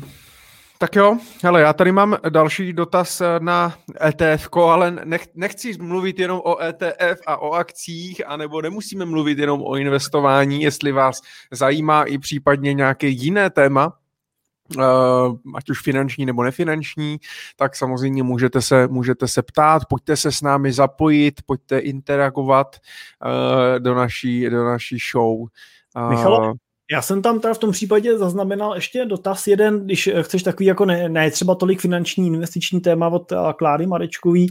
Já a... jsem s tím chtěl počkat až po desátý hodině, no, kdy skončí promiň. ta oficiální část. Tak jsem ti to zkazil. Tak ještě 9 minut, teda vydržte. Ne, povídej, povídej, ne, v pohodě. Já povídej, já budu rád. Ne, tak ten, ten dotaz vlastně byl, ten dotaz právě byl na to, jestli posloucháme my nějaký třeba podcasty, který, jaký weby sledujeme. Tak jak to máš, Michale, ty, co, co posloucháš? Nechám, co první, nechám první na tobě. No, výborný. já, teda, já teda poslouchám uh, podcasty, ale nejsem si jistý, jestli ty, co poslouchám, já jsou úplně uh, takový univerzální, protože já, já poslouchám hodně podcasty s uh, americkýma uh, poradcema, a jsou hodně účinný jako pro americký poradce, takže, uh, takže to je asi typ podcastů, který já poslouchám nejčastěji. A pak samozřejmě z českých podcastů, tak uh, já čekám na další řadu, řadu myšlení finančníků, to je pro mě pořád srdcová záležitost a já pořád věřím, že přijde, tak tak, eh, tak určitě to je můj, můj srdcový uh, oblíbený podcast. Uh, a jinak z českých podcastů určitě poslouchám třeba, když mám čas, tak Dana Tržila, myslím, že jsou taky jako krásný témata, který se, který se prolínají.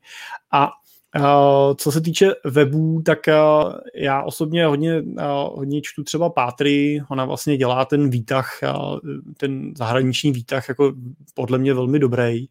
A mám oblíbený server Visual Capitalist, který dělá krásný krásný infografiky na hmm. různý, různý témata, takže mám ten newsletter od nich nastavený.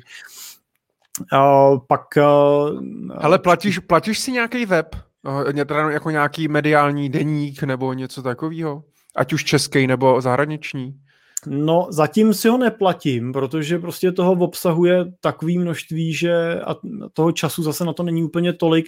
Já jsem teda, já se teda přiznám, jsem hodně knihomol teda, takže já hodně čtu, já jsem takový ten typ, co přečte i ten lístek v tramvaji, když mu ho dáte do ruky, takže já hodně čtu, hodně čtu teda americkou literaturu. Typu finanční? V angličtině, hodně je tu finanční, no, ale já mám rád uh, literaturu, která je třeba s přesahem, no, to bych si dovolil doporučit jenom jednu knížku, která věřím, že může zaujmout nejenom jako finančníky a to je Uh, ale i zároveň teda pro finančníky je hodně jako poučná z pohledu právě té inflace a obavy si hyperinflace, to je uh, Černý obelisk od, uh, od Remarka, podle mě krásný román, který každému, kdo se ptá na to, co se bude dít, až přijde hyperinflace, tak ukáže, jak to reálně v minulosti vlastně fungovalo očima hrobníka, teda to je zajímavý, je to zajímavý příběh, který bych doporučil. Tak to, takže já hodně čtu, ještě jako i mimo ty, mimo ty, IT, mimo ty finanční témata, nebo mimo podcasty, nebo mimo, mimo nějaký denníků, jinak samozřejmě a jinak samozřejmě čtu v nějaký jako omezený části Bloomberg a, a, a Morningstar, to jsou ještě takový dva servery, které já hodně sleduju a čerpáme z nich řadu, řadu dat. Na druhou stranu já teda doplním, že A pať pámbu dneska už nejsem ten, a kdo musí v těch číslech ležet ve firmě primárně, ale stará se o to můj společník a analytik Dan Majstorovič, který řeší vlastně tu analytickou část těch našich portfolích a takový ty technický střeva, takže ten pak ještě leží zase v nějakých dalších hlubších, hlubších analýzách ještě víc. A čteš papírově, eh, nebo máš Kindle, nebo třeba na iPadu, anebo posloucháš audioknihy? Eh, poslouchám audioknihy taky. A ty teda, já poslouchám audioknihy, protože hodně jezdím jako s dětma, respektive jako každý ráno do školy a ze školy, já to mám do školy přibližně půl hodiny. A, takže většinou... Radost. no ne, tak my máme to tak, že já si s těma dětma společně vyberu knížku, která vlastně by nás jako všechny zajímala, takže a to pak poslouchám. Nepouštíš jim černý obelisk, doufám. Ne, ne, ale tak takové věci jako, uh, takové jako věci uh, ta, průvodce, ten stopařův průvodce galaxií a podobné hmm. věci, ale anebo potom samozřejmě věci jako třeba Bílou Verlibu a podobné věci. To jsou koliká knížky, které bych si vlastně úplně uh, Blbě bych si na to hledal čas, abych to přečet, ale v tom autě vlastně si to bez problémů poslechnu, oni vlastně to poslouchají taky, krom toho samozřejmě si se mnou poslechli, že jaký ty uh, Kiyosakiho a ty táta, chudý táta, teď jsme uh, poslouchali Winhofa, že jo, audioknížku, že jo, a tak dále, tak uh, Uh, to jsou asi témata, který uh, já třeba poslouchám v tom audiu. Takový ty věci, co bych si nepřečet, tak si pustím jo. do uší. No a jinak já jsem teda pořád takový ten, uh, co čte ty knížky tištěně, teda no, já si v tom rád zatrhávám, mám rád tu knihovnu, tak sám si to můžu prostě strčit. Tak rád odtrháváš. Odtrhávám ne, ale hodně, hodně ty knížky po mně jsou už pak neprodejný, protože prostě v tom mám spoustu prostě vyznačených věcí. A když pak já třeba řadu těch knížek čtu opakovaně, tak pak se k tomu právě vracím, se pak třeba vracíš po tak taky zajímavý jako si přečíst, co před, pro tebe bylo před těma třeba pěti lety jako důležitý jo, a co dneska vidíš jinak a tak dále. Ale mně přijde, že žádná knížka není prodejná ve chvíli, kdy si ji koupíš, takže, takže těch knížek je těch knížek no, je prostě tolik, že mě Hele, přijde... to si nemyslím. Ne? Já, třeba, já třeba kupuju uh, hodně těch, uh, nebo takhle, moje asistentka kupuje hodně těch věcí, uh, nebo mi objednává hodně věcí z Ameriky, z uh, Amazonu a řadu knížek, jako speciálně asi finanční témata, já mám z druhé ruky. Jo, ten Amazon, že to funguje hmm. dobře, takže řadu těch knížek mám i třeba s věnováním toho autora a podobně, že jo, po někom, kdo kdo si to hodně nechal podepsat a, a jsou prostě od někoho přečtený a opravdu třeba nezatrhávali nic, takže jsou jako v prozovkách jako nový a nemám s tím problém. No, že. Super. A já teda, mě ještě hrozně vyhovuje to, když mám v knihovně jako za uh, frontu to mě vždycky motivuje, když jako čtu nějakou knížku, tak mě motivuje jí dočíst, abych mohl číst nějakou další, teď mám už většinou vybranou další, co mě zajímá, tak eh, mám většinou prostě to tak, že mám prostě 5, 6, 7, 8, teď tam je asi ještě víc knížek, na který se jako chystám a ještě se k ním nedostal, a pak to vždycky jako stahuju. A když už se blížím k tomu, že mám přečtený skoro všechny, tak já se naházím asistence a ona se mi objedná další. hmm. Takže to je jako... Ale já mám, já mám, já, jako u knížek mám problém v tom, že u nich hrozně rychle usínám. Když je čtu večer teda. Jo, hmm. že já jsem vždycky chtěl jako číst takový to, protože že jo, neměl by se skoukat večer prostě do mobilu, do počítače, na televizi a tak dále, takže zapnout si nějaký jako světlo, ideálně nemodrý, nebo svíčku ideálně, nebo krp si zapálit. Tak počkej, já si číst... zapálím svíčku, zasnu světla. a u toho si číst knížku. A jenže mě to tak prostě unaví, že já přečtu dvě stránky a spím. Jo. Hmm. Takže, takže je, je fakt, že teďka se snažím teda, stáhl jsem si nějaké aplikace na audioknihy a zkouším, jestli to zvládnu v rámci těch audioknih, ale zase na druhou stranu poslouchám hodně právě podcastů a jak říkáš, toho obsahuje tak strašně moc, že je těžký vlastně, jako, že je strašně důležitý fakt si jako vybrat něco, co, co tě zajímá, něco konkrétního a to nějak sledovat a jinak je to jako hrozně, uh, hrozně těžký. Hrozně fakt toho obsahuje tak strašně moc a vždycky, když poslouchám nějaký podcasty, tak oni tam zase říkají nějaký zdroje a tak dále. Proto já ani radši neposlouchám třeba Joe Rogena nebo Tima Ferise, uh, možná i proto, že bych jim spoustu věcí nerozuměl, jak mluví hrozně rychle, ale uh, protože mají tak zajímavý hosty a ty dávají zase tipy na zase další zajímavý hosty, že bych nedělal nic jiného, než četl a poslouchal podcasty, jo. takže i proto si vážíme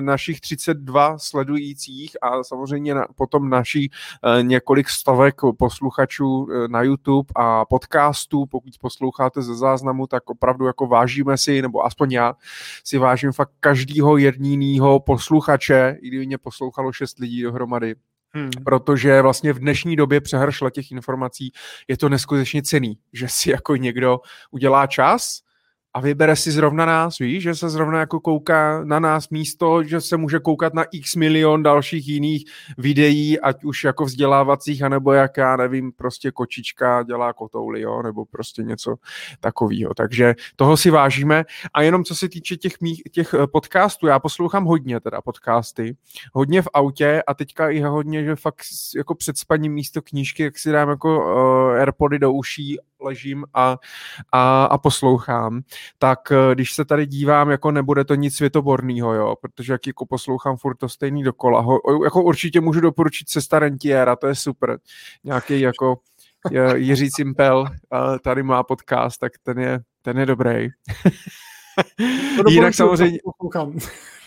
Tak, Cesta Rentier, posloucháš se pak ještě, jo? Musím, no. Jinak samozřejmě uh, poslouchám určitě uh, Středověk, uh, Petr Mára a Martin Dobrovský, Honza Vymětal, tak to je naprosto jako parádní můj šálek, můj šálek kávy.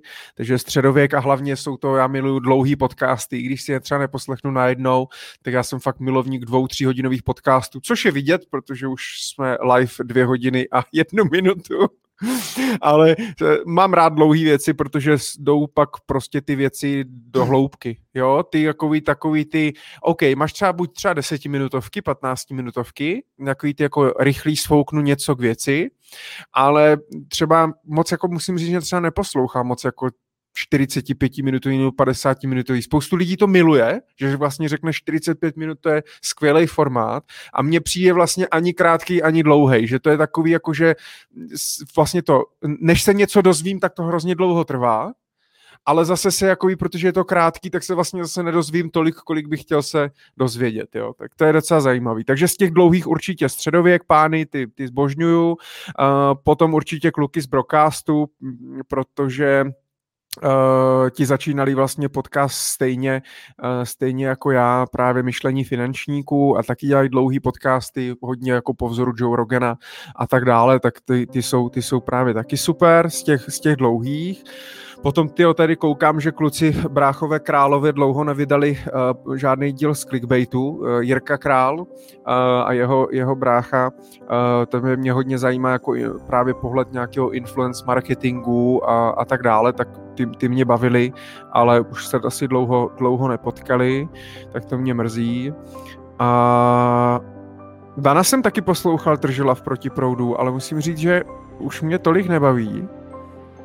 Záleží, asi tam bude jako hodně záleží na hostovi, ale už možná mám Dana přeposlouchanýho, protože taky už to dělá jako poměrně dost dlouho, nevím, těžko, těžko říct. Petra Ludviga Deep Talks někdy má taky docela dobrý, dobrý hosty, uh, tak to je taky docela fajn.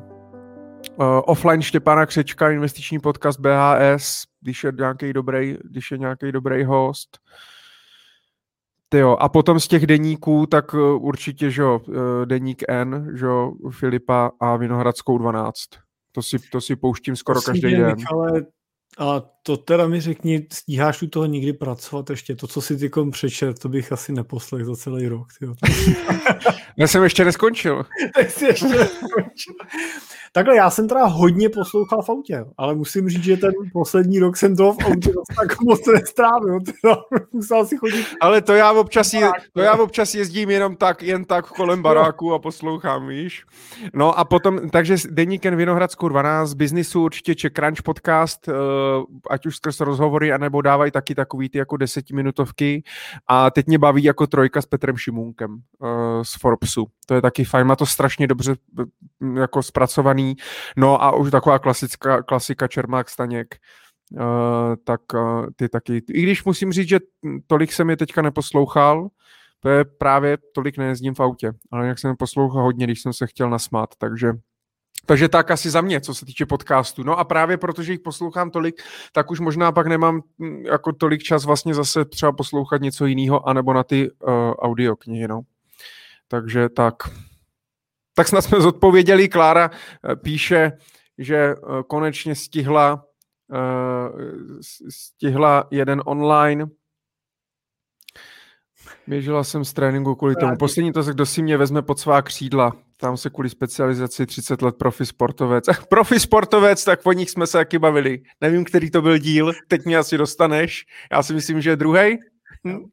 Já musím, že tom předchozím, že to byl třetí, ale jsem si Třetí, jistý. to je předchozí. Hmm. tak, jsme si jistí, jak poudněte druhý i třetí. tak, tak. Tak kdo vám je sympatičtější, tak, tak můžete, můžete napsat a uvidíme. Rádi si vás vezmeme pod křídla. My tak. Michalem tak spolupracujeme, že to je stejně jedno, můžete opravdu si vybrat podle sympatí.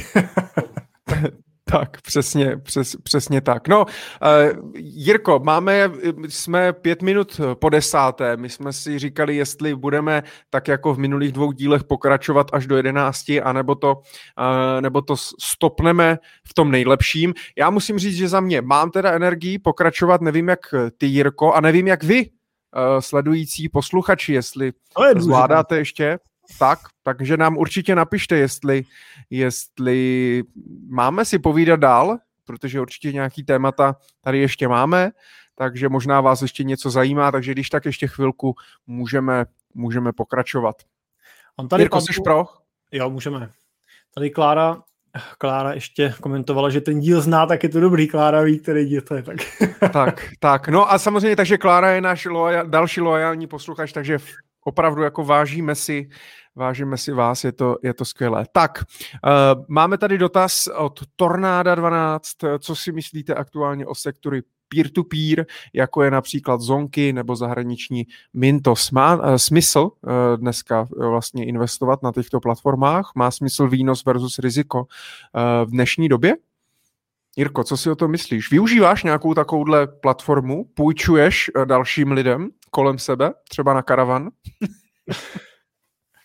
ne, já nevyužívám žádnou z těch platform a uh, mám teda i pocit, že ta vlna je trošku jako za náma, že byla jedna doba, myslím si, že to bylo třeba dva, tři roky zpátky, kdy zonky byly jako hodně, hodně jako trendy, hodně to frčelo i mezi klientama. Jsem jako se setkával s tím, že nějaký drobnější prostředky prostě měli na zonky, na zonky i z pohledu toho, že je to vlastně bavilo.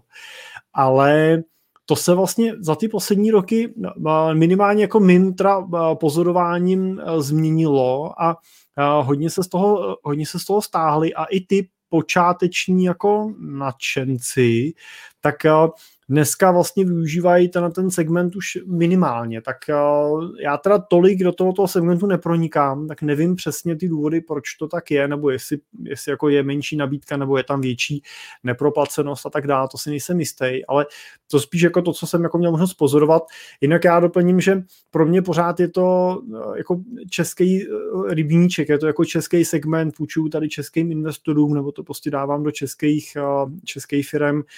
Pro, pro nás to není dostatečná diverzifikace, chceme, aby ten, ta diverzifikace toho aktiva byla byla globální, aby jsme naopak právě vyvedli ty peníze z České republiky, protože tady máte náš investor většinou barák, firmu, důchod a tak dále, tak prostě, aby tady nebylo, nebylo všechno, tak i z tohoto důvodu vlastně ten, ten segment nevyužíváme. A z mého pohledu ten výnos versus to riziko není úplně jako dostatečný a nějaká pracnost jako s tím spojená. Když to srovnám zrovna, dneska jsme si vyměňovali s jedním, s jedním doufujeme budoucím klientem maily a vyhodnocovali jsme tam právě výnos výnos S&P 500 a to prostě žádný zonky jako nedoběhne a z mého pohledu ta bezpečnost pro toho dlouhodobého investora u S&P 500 nebo u MSCI World, prostě u globálních akcí je podstatně vyšší než prostě u portfolia poskládaného na zonky. Ale to je samozřejmě můj jako subjektivní nebo poradenský pohled na věc. Hmm. Já si myslím, že možná odpadl nějaký ten hype, ale pořád, pořád jako ty peer-to-peer platformy frčí. Spíš si myslím, že hodně lidí teďka na Bonster hodně jdou, eh, což je jaký vlastně česká platforma, anebo i právě ten zmiňovaný Mintos, eh, což je vlastně, myslím, mám pocit, největší v Evropě eh, platforma. Teď nevím, jestli oni jsou z Estonska, tuším, nebo z Litvy, nebo z Lotyšska, tam někde. Tak tam jako hodně lidí investujou. Jestli to má smysl nebo nemá smysl, tak jako mě zase přijde jako proč ne, ale musím vědět, proč to dělám, no. Musím zase jako vědět, proč tam investuju, co mi to má vlastně přinést a diverzifikovat. Nemít to prostě, nemít to jediný a vědět to, že to je prostě jenom nějaký nějaký druh nějakého aktiva nebo něčeho a hlavně ale je potřeba si uvědomit, že je to pořád jenom půjčka. To znamená, že z toho dlouhodobého hlediska já jako investor bych chtěl spíš jako investovat do něčeho, eh, co mě, eh, co mě roste na hodnotě, co má samou o sobě nějakou třeba hodnotu, je to nějaký reálný aktivum a to už jsme několikrát zmiňovali, že je pro mě investice do firem, který něco vyrábí, něco dělají, zaměstnávají lidi a tak dále a investice do nemovitostí. To znamená akcie a nemovitosti mě z dlouhodobého hlediska přijde jako super, jako, ten, jako ten majetkový podíl, ten majetkový typ investice. Uh, půj, lidi, jako lidé půjčují lidem, je hezký, ale pro část, proč, proč, proč ne, ale e, je taky otázka, a vím, na co se Tornádo ptá, je to o tom, že samozřejmě nebe, neproběhla zatím ještě žádná nějaká větší krize typu třeba roku 2008, kdy vyletěla právě hodně nezaměstnanost a lidi vlastně měli problém se splácením těch půjček. To je hmm. ten problém obecně, že jo, kdy bude hodně defaultů a pak je otázka, i když třeba máte na té platformě nakoupeno desítky nebo stovky těch půjček, tak tam jako, když už nastane problém, tak pak tady tyhle půjčky přesně s tím jako ratingem CD a tak dále, lidi, kteří si půjčují za 10-15%, tak ty letí, to padá jak hrušky. Jo? Takže být opatrný, diverzifikovat, ale jinak jako proč ne? Nemám vyloženě, že bych jako řekl, že je to nesmysl. Eh, to ale ty taky ne, Jirko, myslím, ne? Ne, ne, určitě ne. Jenom je vlastně zajímavý, eh, když se díváš na eh, složení portfolií u investorů, jak se liší jako třeba portfolia drobnějších investorů a portfolia třeba velkých investorů. Protože člověk by tak jako ten drobný investor většinou očekává, že čím větší portfolio máš, tím víc ho máš jako květnatý, tím víc máš právě těch různých jako maličkostí a tu uh, zonky a, tu uh, jeden fond, tu druhý a tu, uh, tu tato nemovitost a, a tak dále a tu pět akcí tady toho a tamhle 20 akcí tady toho a tak dále. Ale vlastně opak se většinou stává pravdou, protože většinou právě třeba k nám přijdou ty investoři s takhle jako rozkvětnatým portfoliem, který třeba často se skládá z 50, 60 různých jako nástrojů nebo titulů, který ten investor vlastně v tom portfoliu má. A přichází Eh, s takovou často jako rozsáhlou plachtou, není už ani tabulka, ale velká jako eh, plachta, kde se snaží to nějakým způsobem jako sledovat, konsolidovat, vyhodnocovat, v čem má kolik akcí, dluhopisů a tak dále, aby to nějak dohromady poskládal. A ten jeho požadavek většinou je pojďte to nějak zjednodušit, pojďte mi to nějak jako udělat, aby jsem se v tom líp vyznal, abych snadno poznal, kolik vydělávám nebo prodělávám, abych věděl, odkud mám vybírat jaký peníze nebo kam mám vkládat jako peníze, jaký peníze a abych jako nad tím měl přehled. Jo. A pak, pak právě se dostáváme k tomu, že jestli tam tomu klientovi mám vložit a teď je otázka kolik, jo, 2-3% prostě do, eh, do, do zonky, jo, kde teda on si tam samozřejmě, když ten investor má prostě portfolio třeba 30-40 milionů, tak samozřejmě eh, to udělá třeba milion, no ale ale jaká, jaká bude ta pracnost, kolik takových věcí bych tam do toho ještě poskládal a jak on se v tom bude potom snadno orientovat, kolik času nám bude stát vlastně to nějakým sem konsolidovat a jakou to přinese přidanou hodnotu z pohledu bezpečnosti a výnosů, tak se vlastně většinou dobereme k tomu, že to není nezbytně nutný, že zrovna tyhle ty drobň, drobňoučky jako uh, investice tohoto typu jsou spíš jako a myslím si, že i většina investorů právě v těch platformách jsou většinou spíš právě ty eh, drobní investoři, který se tím prostě baví, mají trošku jako ten pocit, že je to i společensky nějakým způsobem zodpovědný, někomu půjčím na nějaký projekt, což je samozřejmě hezký a možná to je větší přidaná hodnota, než, eh, než jako nezbytně ten výnos a ten velký investor zase spíš jako očekává tu jednoduchost a přehlednost a srozumitelnost toho portfolia. Ale mě teď mě napadlo, dřív, jako dřív jsem vždycky jako přemýšlel, kdybych měl třeba 100 milionů, dal bych to vlastně do toho stejného fondu nebo do tohohle produktu, kam chci dát 50 tisíc. A eh, když, jako od, když vždycky si říkal, když jako bych odpověděl, že jo, tak vlastně v pohodě, ale musím říct, že i u mě jsem vždycky trošku znejistil, jo? že prostě mám taky, mám někde uložený nějaký rezervy, mám někde nějaký dlouhodobý investice a tak dále, ale jsou, je to prostě jako otázka vlastně relativně poměrně jako málo korun a vždycky se říká, jo, tady ten fond se mně líbí, mám tam prostě třeba 100 tisíc, nějaký třeba nemovitostní fond, jo, mám tam třeba 100-200 tisíc uloženou, uložený prostě jako nějakou střednědobou rezervu a teď si říkám, no jo, a věřím tomu fondu natolik, ale abych, kdybych měl třeba 50 milionů, že bych to do toho dal. A najednou mě začne, a najednou si říkám, aha, tyjo, a možná tyjo, 50 milionů bych do toho možná jako nedal. Jak vlastně je to jako bezpečný? Že možná i jako lidi mají přesně, proto tam samozřejmě pak dávají třeba 10-15 tisíc, ale spoustu lidí tak jako, že mm, jo, jenom jako otázka, jestli to má pak smysl a Uh, jak říkáš, no, pak prostě to, to portfolio velký, zkouší tam něco, tam něco, tam něco, proto taky tolik přichází o peníze a neřeší tolik třeba tu, tu bezpečnost nebo tu wealth protection strategii, nebo prostě nevnímají prostě tolik to riziko, no. Hmm.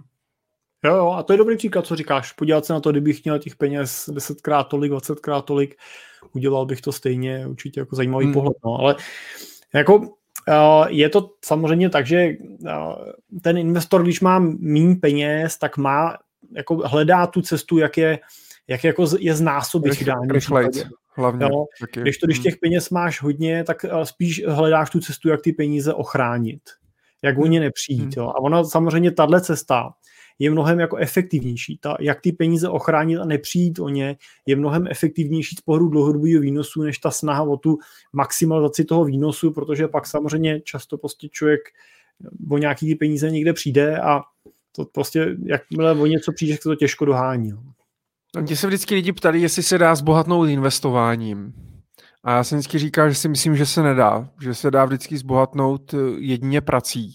Uh, nebo pak ještě teda nějakým dědictvím, ale to většinou je pak, že někdo něco odpracoval, ale že prostě tím vlastním, jako že to musím vložit ten svůj lidský kapitál, abych z toho získal ten finanční kapitál. Protože uh, vem si, že potom, když chceš jako mít pasivní příjem z investic, nebo chceš prostě zbohatnout investováním, nebo jako řeknu, jako to budu obchodovat na burze, protože chci být bohatý od, za prvý nevím, jestli to je jako dobrá motivace začít obchodovat na burze jenom proto, že chci být bohatý. To většinou dopadne blbě. Mělo by se obchodovat na burze, protože vás to zajímá, nebo prostě vás baví analyzovat firmy a hledat a investovat. A, ale když začneš obchodovat vlastně na burze, a na jakýkoliv burze, na jakýmkoliv trhu, ať už na Forexu, nebo obce začneš obchodat, nebo na akcích, nebo cokoliv, eh, tak vlastně si z toho stejně potom stává práce než jako vyděláš. A pak stejně vyděláš vlastně zase tou prací, protože sedíš celý den u toho komplu a analýzuješ a, a tak dále a naakumuluješ teprve nějaký majetek, ze kterého potom prostě můžeš, můžeš žít, jo. Uh, proto si myslím, že to hledání těch zkratek v, těch, v tom investování moc jako nefunguje. Uh, ale naprosto chápu, proč to lidi vyhledávají a proč to dělají a proč například investují do těch eh, různých projektů, Ponziho schémat a tak dále. No. Je to tak, je to tak, já mm, přemýšlím, ale víš co, já ti řeknu, jo, že máme klienta, který uh, udělal za ten lonský rok, protože prostě zainvestoval v dobrým okamžiku, tak udělal třeba 20%, což pro něj uh, znamenalo 6 milionů na portfoliu. To už jsi zmiňoval dneska. Tak a teď si řekneš, páne jo, 6 milionů, no to je prostě, no jo, jenomže prostě, jenomže tohle to je klient, který prostě tam mohl vložit 24 milionů a samozřejmě to nejsou všechny jeho peníze. Další, v jeho případě teda stovky milionů korun má prostě v dalších aktivech, v nemovitostech a hlavně teda ve firmách.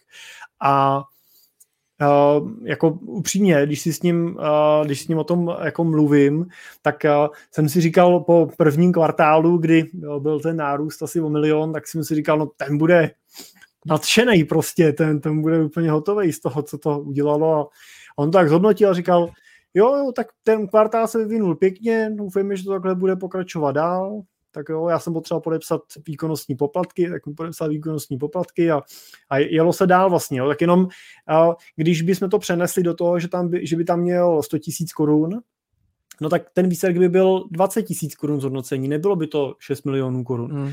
Jo, pořád ty procenta... Procentuálně je to stejně. Jo, ale nominálně většinou se jedná o částku, která prostě vám jako život nezmění, Jo, to byste se museli právě bavit o investicích typu bitcoinu prostě nebo podobných věcech, kde ty zhodnocení uděláte, když to vyjde ve stovkách třeba procent, když to nevíde, tak teda ve stovkách jako, nebo ve stovkách ne, ale v desítkách procent dolů, ale ale na tom investování se většinou jako nebohatne. Tím investováním se ty peníze chrání, postupně rozmnožují, chrání proti inflaci, no, ale a, a, a efektivně se nastavují tak, aby se mohli smysluplně čerpat. Jo. To je jako smysl, hmm. podle mého názoru, to investování jako takového a z té zkušenosti, co mám, vlastně, jaký vidím u klientů našich. Hmm. Hmm. Jirko, my už jsme mysleli, že Raduna dnes neposlouchá, ale poslouchá, takže taky tě zdravíme. Eh, Portu snižuje poplatky až o 40% eh, při fixaci na určitou dobu. Pokud si zafixuješ na 15 let investice, tak máš slevu až těch 40% zmíněných. Eh, můžeme očekávat i tento trend do budoucna. Přidají se i ostatní platformy nebo banky, které nabízí podílové fondy. Co myslíte? My jsme se o tom bavili vlastně o poplatcích a o robo-advisory platformách jsme se bavili v historicky tého, v tom prvním díle naším uh, Money Talk Show a ty jsi vlastně zrovna zmiňoval sám, že uh, nebo oba dva jsme vlastně říkali, že za prvý v Americe uh, jsou dneska ty nejlevnější platformy někde na úrovni 0,25% ročního poplatku. To jsme se bavili, že tam asi nikdy nedojdeme, zase vzhledem k otázce velikosti toho trhu, ale i nějaký třeba evropský regulace, která je mnohem jako zatíženější eh, než, než v té Americe a to stojí prostě nějaký náklady, ale máme tady nějakou první vlaštovku eh, kvůli samozřejmě narejzování kapitálu a tak dále. Portu eh, se teďka dost, dost daří, to znamená investice do Kovyho, tak se zdá, zdá, zdálí být vydařená a, a může v podstatě při, to, při těch jejich portfoliích, tak pokud si to zafixuju na 15 let, tak vlastně jejich roční poplatek je 0,6%. Přijde ti to vlastně v pohodě, přijde ti to jako dobrý, dobrý, dobrý trah, tah a má vlastně smysl, aby to lidi využívali, mají se takhle zafixovat na 15 let, jenom kvůli tomu, aby měli vlastně slevu 4 desetiny procenta. A když to vyberu dřív, tak mě to pak doučtovají. No, Eh, na tu druhou část otázky odpovím, že si myslím, že to eh, bude určitě ten tlak na ty poplatky určitě přijde a bude. Jo, myslím si, že se dočkáme dalšího snižování těch eh, nákladů. Konec konců můžeme vidět, že těch platform přibývá. Jo, není už dneska jenom portu, je tady víc těch robo-advisory platform. Takže to určitě bude prostě mít vliv na ten tlak na ceny a určitě půjdou dolů jak moc nízkou vidíme, asi to nebudou, mm, jako že by to byly dvě, tři desetiny, ale myslím si, že ta hranice kolem půl procenta je taková jako akceptovatelná. Uh, druhá uh, část té otázky, uh, teď mi připomeň, prosím tě, jsem se zamyslel na tou... Uh, na tý... Jestli si myslíš, že to je dobře, si takhle zafixovat jo, to, v pohledu toho, toho klienta. No ale já toho nejsem úplně příznivce, jako uh, fixovat se někde prostě na 15 let. Uh, my sami máme s klientama smlouvu na dobu neurčitou s možností vypovědět uh, kdykoliv, protože prostě člověk nikdy neví, jaká situace prostě m, přijde, uh, co se u něj změní, co nastane, co mu přijde do cesty a myslím si, že investice zrovna jsou jako něco, kde byste si měli nechat jako nějakou maximální míru svobody. Takže uh, my sami spolupracujeme s klientem s výhledem, že spolu budeme dělat desítky let, ale s nastavením toho, že když prostě se ta situace změní, tak uh, máme v obou straně vzájemně svobodu tu spolupráci ukončit a, a, uspůsobit si tu situaci situa- tak, jak prostě potřebuju aktuálně. A zrovna u těch investic, když budete investovat dobře, tak uh, budete mít prostě, a teď otázka, kolik investujete. Jestli posíláte 2000 korun měsíčně, tak uh, asi 15 let klidně můžete posílat do portu a nemusíte to vůbec řešit a bude to dobrá cesta. A, ale popravdě tam je vám úplně jedno, jestli ten poplatek je 0,6 nebo 1%. Jo. Na této částce v tom nominálním přepočtu se bavíme o korunových položkách, to je to v podstatě nepodstatný. Uh, pokud budete investovat v desítkách tisíc korun, řekněme, budete si posílat třeba 20 tisíc korun do portu, tak eh, po deseti letech budete mít navkládaný přibližně milion. Pokud to bude rozumně investovaný, tak z toho milionu bude víc, tak řekněme, že budete mít, a teď plácnu milion a půl třeba, a, a možná dojdete k tomu, že prostě už je to suma, kterou byste třeba chtěli spravovat možná s poradcem, jako s někým konkrétně se bavit face to face, řešit nějaký komplexnější investiční plán, zabývat se tím víc do hloubky, a nebo třeba v průběhu těch deseti let získáte i v určitý investici dostatečnou kvalifikaci pro to, abyste si to portfolio postavili potom někde přímo sami, reinvestovali jste si tam ty svoje prostředky, které tam máte a možná jste na portu posílali dál pravidelnou investici, ale ty cený papíry nakoupený jste měli třeba někde nakoupený teda mimo, no? možná už pak nemusíte platit třeba té RoboAdvisory platformě za to, že vám to obospodaří, když už trošku máte představu a vidíte, že je to otázka pár fondů, který v tom portfoliu držíte. A zase vás to bude limitovat a a buďte si jistý tím, že proto to ta platforma dělá, aby prostě vám dávala potom ty klacky trošku pod nohy v tom, že vám řekne, my vás pustíme bez problémů, vyberte, prodejte, ale budete nám muset doplatit půlku toho poplatku prostě a teď krát 8 let nebo 10 let, tak ono to nebude úplně zanedbatelná částka a vy si pak možná radši řeknete, ty jo, tak já už tady těch pět let doklepu, jo, dojíždíte. Takže z pohledu robo, podle mě výborný marketingový nástroj, určitě si myslím, že bude funkční, z pohledu investora bych se tomu spíš jako vyhnul, radši prostě plaťte procento a pak když tam máte víc, tak to třeba přesouvejte prostě a přesouvejte nikam jinam nebo zase se posuňte dál. Mimochodem i portu i portu vlastně, ten účel pro portu, pro Wooden Company je sběr uh, bonitních investorů. Jo. Oni samozřejmě v rámci portu mají platformu Portu Expert uh, a do Portu Expert uh, mají právě snahu přesouvat potom investory s větším objemem prostředků. Tak pokud pak prostě našetříte na portu nějaký miliony, tak i Wooden Company bude mít motivaci vám nabídnout zase jiný podmínky, než nabízí investorovi, který tam posílá 10 tisíc korun a začal od nuly. Jo. Takže Myslím si, že, myslím si, že není nutný se zavazovat k nějakému 15-letému horizontu. Mm. Hmm, taky nemám rád moc teda, když se někde někomu něčemu zavazuju a uh, mně to přijde, mně to přijde ale, že teďka zase uh, je prostě i když ono, že jo, ty taky o tom hodně mluvíš, jo, ve svých podcastech, investujte přes ETF, je to levný a tak dále, porovnáváš poplatky mezi podílovým fondem ETF a jinými variantami a tak dále. Já si myslím, že je fajn se dívat uh, na poplatky, že je nějaká třeba hranice, kdy už je to jako drahý, kdy je to vlastně zase škoda, hmm ale jestli jako řešit 0,8 nebo 0,5, uh, a vždycky je nějaká varianta, kdy vám to vyjde levnějc, protože vždycky si to můžete vlastně všechno utevřít si účet u obchodníka s cenými papíry, u nejlevnějšího na světě a sami si to můžete vlastně naťukat a sami se o to můžete starat a to je úplně ta nejlevnější varianta, ale je otázka, jestli to vlastně chcete. Jo, mít nejlevnější, ale dělat si to sami, spočítat si potom třeba ty náklady ušlé příležitosti, kdy u toho budete sedět a něco analyzovat, místo toho, abyste mohli pracovat a vydělávat peníze třeba eh, a tak dále. A další podstatná věc, spoustu lidí se zaměřuje strašně na poplatky eh, a je to jediný kritérium, který sleduje na který se jako dívá. Ale to, že je něco levné, neznamená, že to je jako to nejlepší nebo nejefektivnější. A třetí taková věc, se kterou se setkávám, a to už jsem dneska říkal, že lidé dneska prostě investují bez cílu.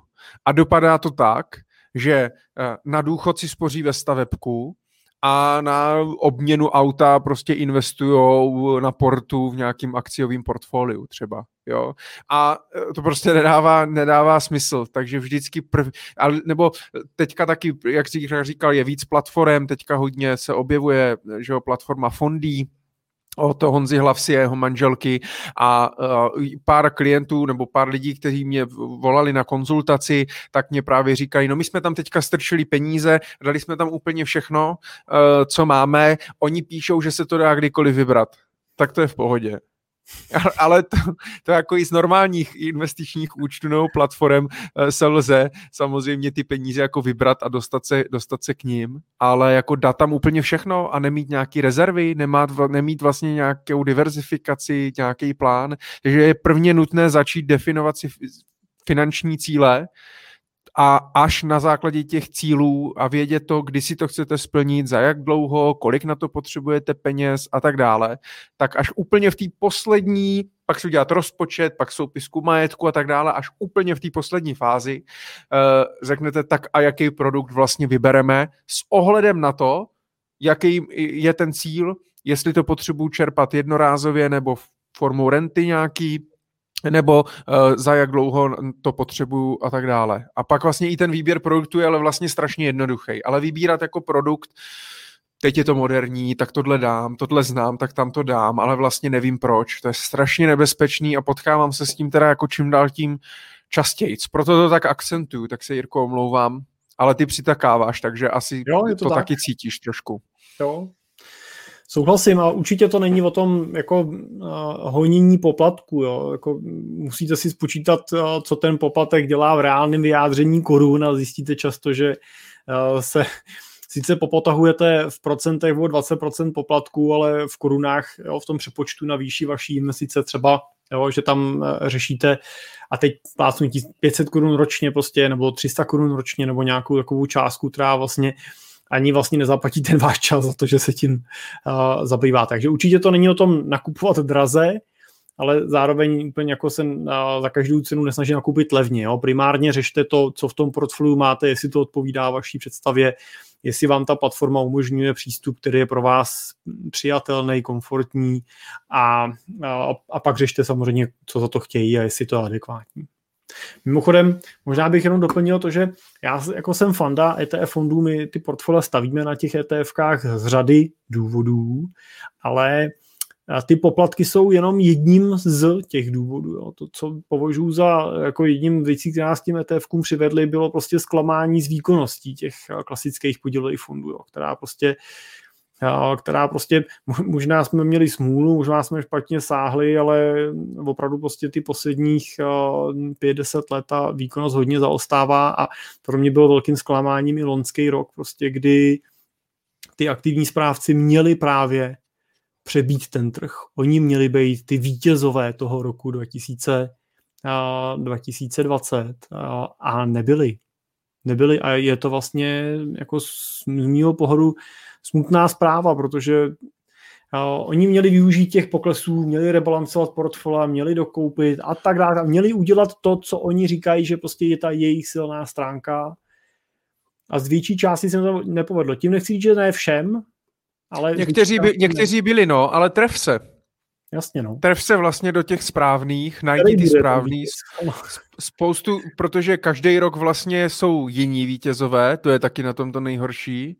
Spoustu z těch fondů nejde koupit ani v České republice, kdybych možná byl v Americe nebo jenom v Německu, když jsem viděl, eh, když jsme spolupracovali s jednou německou bankou, eh, jaký vlastně z fondy a správci jsou v Německu a kolik z nich překonávají prostě svoje benchmarky a jsou i jako malí fondy švýcarský, eh, německý a tak dále, který jako nejsou prostě ti, ti obrovský fondy, který prostě investují na americkém trhu a, a kupují vlastně to stejný, co všichni a nakonec vlastně kupují to, co je v indexu, takže, takže jsou vlastně zaostávají za indexem jenom o ty poplatky že jo, eh, tak je to těžký, ale je spoustu malých fondů, který určitě dokážou tím svým aktivním přístupem, tím stock pickingem těm investorům přinést nějaký nadvýnos, uh, ale je jich hrozně málo, no. Je jich, je jich prostě hrozně málo, takže jak říkáš, mě se, já, já, já jim hrozně fandím, mně se to líbí, jsem radši, když prostě je tam nějaký aktivní správce, který něco vybírá, má, eh, má to i nějaký příběh, než jako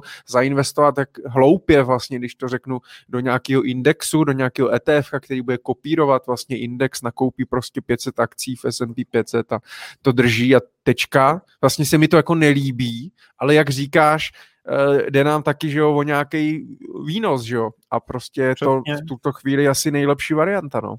Přesně tak, jo. Tady zrovna jenom jsem vytáhl v obrázek, který se týká indexu S&P 500, je to počítaný vlastně na dekády, od roku, od těch desetiletí, prostě 2030 až 2020 a je v nich vlastně vidět Tady je vidět vlastně na té dekádě ta výkonnost toho, toho indexu jako takového za, těch, za těch 10 let. A můžeme vidět, že ty, i ty nejhorší období, jako třeba 1930, že, což byla velká deprese ve Spojených státech a 1930 nebyl konec v žádném případě, tak bylo minus 40. Pak jsme viděli rok 2000, který, který vlastně ta desetiletka končila, že jo, prasknutím technologické bubliny, která se na tom trhu významně svezla a končila ta desetiletka teda minus 24. A, a rok 2020 pak jsme mohli vidět, že byl, byl minus 18, jo, ale ještě počkej, kučím ještě na jeden. Kde jsou vidět teda možná ještě líp ty. Tady. A tady možná úplně na těch desetiletkách se můžeme podívat. Kde můžeš vidět vlastně teda to samé, tady je to teda v těch výnosech. Pardon, tady to bude asi lepší to zobrazení. Tak když se podíváš na, ten, na ty období, tak byly dvě, který by na té desetiletém horizontu na indexu S&P 500 končili hmm. záporně a v ostatní končili plusově. Některý extrémně, některý méně extrémně. Průměrná výkonnost těch desetiletek, když se budeme dívat, krom těch dvou, který byly teda na úrovni tý minus 9 a minus 1%, tak můžeme vidět, že byla kolem mezi, mezi vlastně nějakýma 5 až 19%, tak já si pak vlastně jako kladu tu otázku, když nevím, který z těch fondů těch dalších deset let bude ten, co bude ten trh skutečně teda přebíjet. A, a když budu chtít to portfolio postavit ne z jednoho fondu, ale vybrat si do toho portfolia těch fondů víc, budu chtít vzít prostě třeba já, já nevím, čtyři, pět, šest fondů do toho portfolia, tak uh, jaká je pravděpodobnost, že prostě uh, mezi nima budou vítězové a prohrávající? Jo? Jaká je šance, že vyberu pět nejlepších fondů, pět, který budou ten trh opravdu uh, teda přebíjet? Tak jestli pak není jednodušší cesta prostě skutečně se svíst na tom trhu, akceptovat výnos vlastně v této rovině, tady se díváme díváme na S&P 500, ale samozřejmě můžeme si vyndat stejný index na MSCI World, můžeme si vyndat stejný index na Evropu, který tam nebude takhle pozitivní, ale když koupím globální akciový index, který zahrnuje jak tu Ameriku, tak tu Evropu, tak mám prostě mix všeho.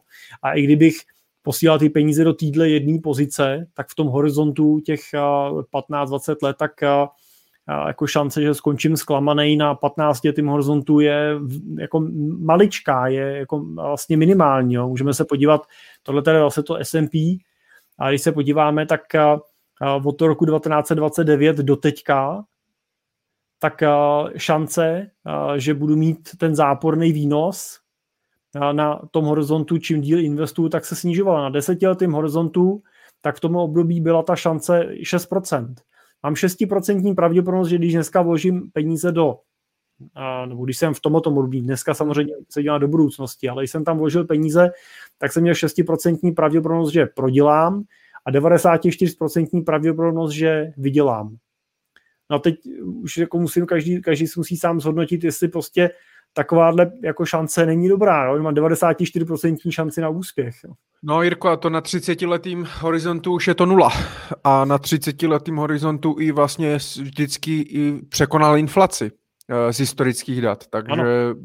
pokud mám prostě dlouhodobý horizont, je mě 30 a v 60 chci začít čerpat rentu, tak vlastně jako eh, v podstatě nemůžu prodělat. Statisticky samozřejmě, může se stát cokoliv, ale to riziko je jako velmi maličký a vlastně z akcí se stává díky tomu horizontu vesměs konzervativní investice. Jo, zatímco na horizont tří let tak je velmi riziková, velmi riskantní, tak na 30 letým horizontu je to vlastně jako bezpečnější než dluhopisy nebo stavebko nebo prostě cokoliv něčeho takového, eh, protože mě to aspoň překoná tu inflaci a budu tam mít určitě za 30 let víc. Takže Samozřejmě nás neberte úplně za slovo, je potřeba doplnit, že to vaše rozhodnutí vždycky musí vycházet z nějakého vašeho rizikového profilu, měli byste si vypracovat nějaký investiční dotazník, měli byste definovat ty svoje cíle v očekávání, tak asi bychom nechtěli úplně, aby z toho vyplnulo, že jediná správná cesta je si koupíte, koupíte akcie nebo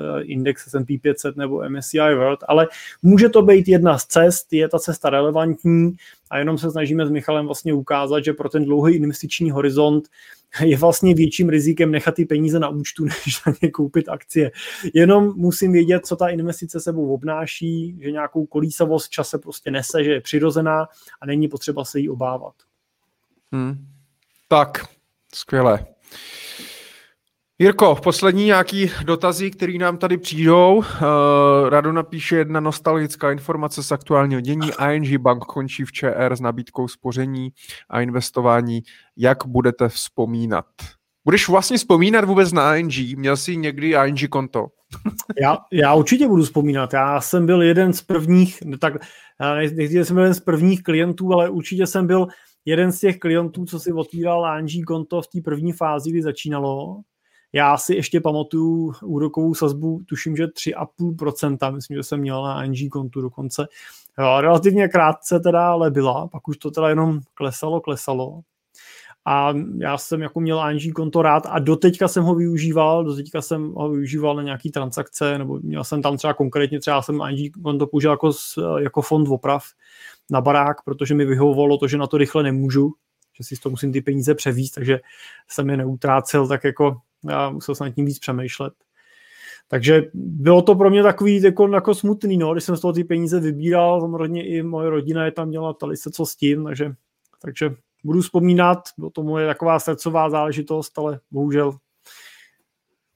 Jirko, uh, jenom tě opravím, určitě jeden z prvních si nebyl. To si byl ty, protože, v, protože v, ne, protože v té době by si to nemohl ani založit by si, no možná jo, kolik ti bylo, 15? 15 teoreticky mohlo být tak nějak. Tak možná teoreticky jo, ale v 15 si si ING konto nezakládal, ne? A od kdy je ING konto? Tak 2001.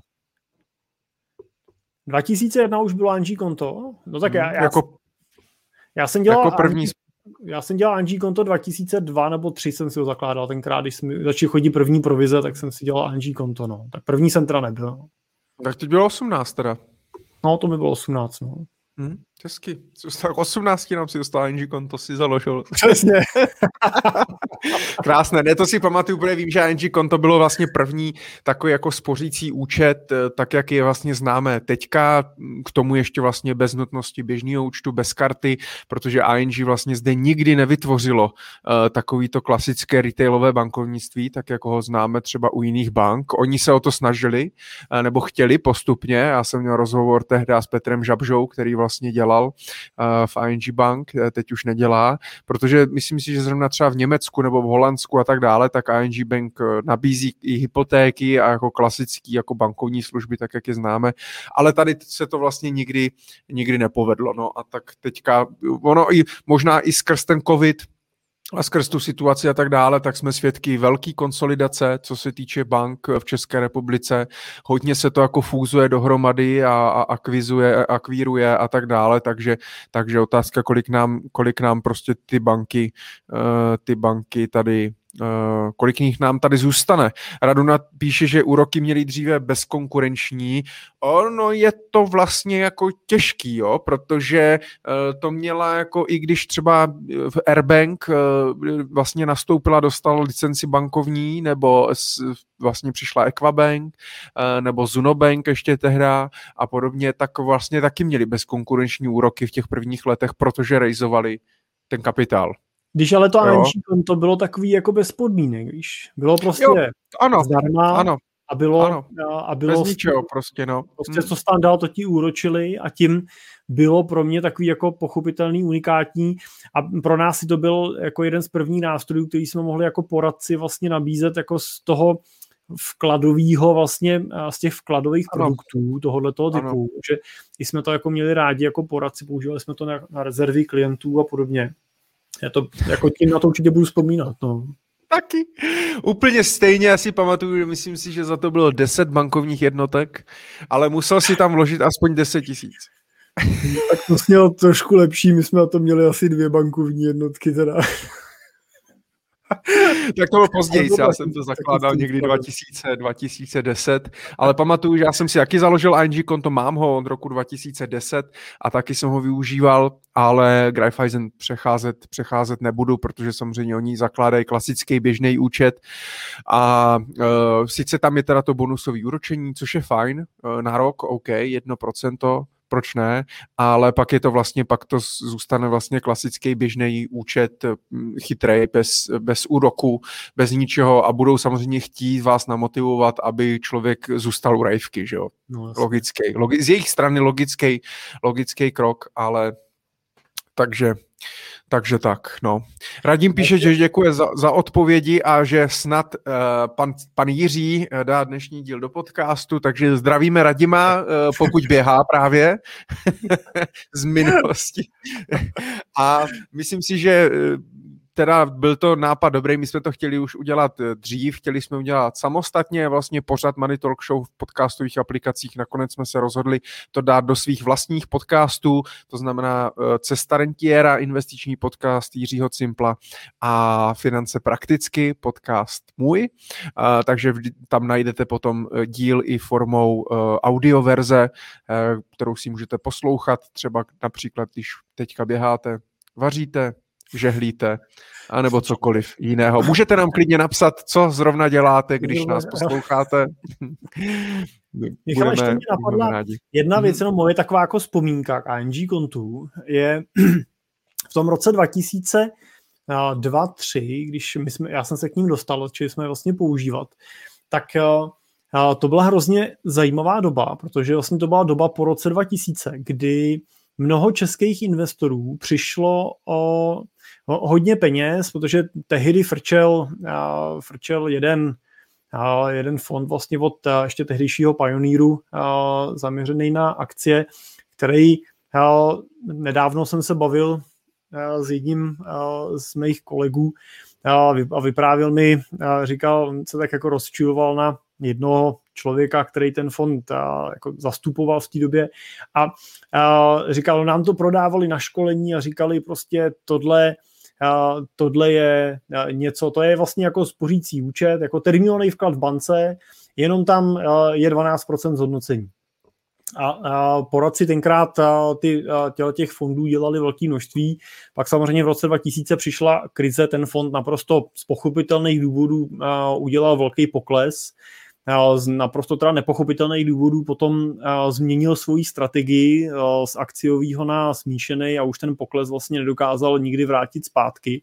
Ale jenom jsem chtěl říct, že v tom roce 2003 já si pamatuju, že to byla doba, kdy fond byl zprostý slovo, nesmělo se to vůbec jako používat, u klientů se o tom nesmělo, nesmělo mluvit a právě to byla taková ta doba, kdy jeli různý konstrukty stavený právě na těch stavebních spořeních a podobných prostě produktech, které se různě párovaly, spojovaly dohromady, hlavně, aby tam nebyla žádná jako kolísavost. Jo. A tohle je něco, co mám pocit, že ty, hm, ty mladí investoři, ty lidi v té kategorii, řekněme, dneska 30, 35, oni to vlastně nepamatují, oni vlastně nezažili tyhle, ty, tyhle ty doby. A, a i proto mám pocit, že samozřejmě ta, ta poslední dekáda byla vlastně hodně jako plusová, hodně pozitivní vlastně, pořád to všechno rostlo. Poslední velká krize vlastně byl ta rok 2008 a loňský rok to ani za krizi nelze považovat, jo, co prostě byla jako korekce velmi jako rychlá, velmi, velmi svižná s, s covidem spojená. A, a takový ten okamžik, kdy trhy klesají a klesají rok, rok a půl a, a jako investor na to koukáš a říkáš si, snad se to zastaví, tak je hrozně dávno a neměli bychom na to zapomínat. To. Neměli bychom prostě zapomínat na to, že i takovýhle chvíle na ty trhy přicházejí a určitě přicházet budou. Jako jestli, budou, jestli přijdou letos, za rok, za dva, za pět, to samozřejmě nikdo z nás nevíme, ale pokud investuju s horizontem 10, 15, 20 let, tak prostě musím počítat s tím, že tyhle chvíli budou přicházet a a je dobrý a zajímavý se pobavit se svýma třeba rodičema o tom, jak oni to vlastně prožívali, jestli měli nějaký úspory někde, jak se cítili, jo, jestli jim ve spořce prostě prodali eh, fond nebo nějaký kolega prostě poradce a tak dále. A jak se cítili v těch letech jo, 2000 nebo 2008, kdy to pak prodávali a tak dále. To jsou hrozně cený nejenom zkušenosti, ale i, a, i a znalosti vlastně, který jako můžete získat a na jedné konferenci, na jedné konferenci eh, říkal jeden z těch řečníků český šlechtic, říkal, že jenom blbec se učí z vlastních chyb, že učit se máme z chyb našich předků a lidí, kteří udělali před náma. Tak tohle tu příležitost můžeme určitě využít a můžeme určitě vzít a doporučuju těch, těch z nás, kteří prostě tu možnost mají, tak se prostě ptát těch rodičů na to, jak tyhle věci prožili a, ne, a nehledně na to prarodičů, se můžete ptát třeba na to, jak prožili měnu.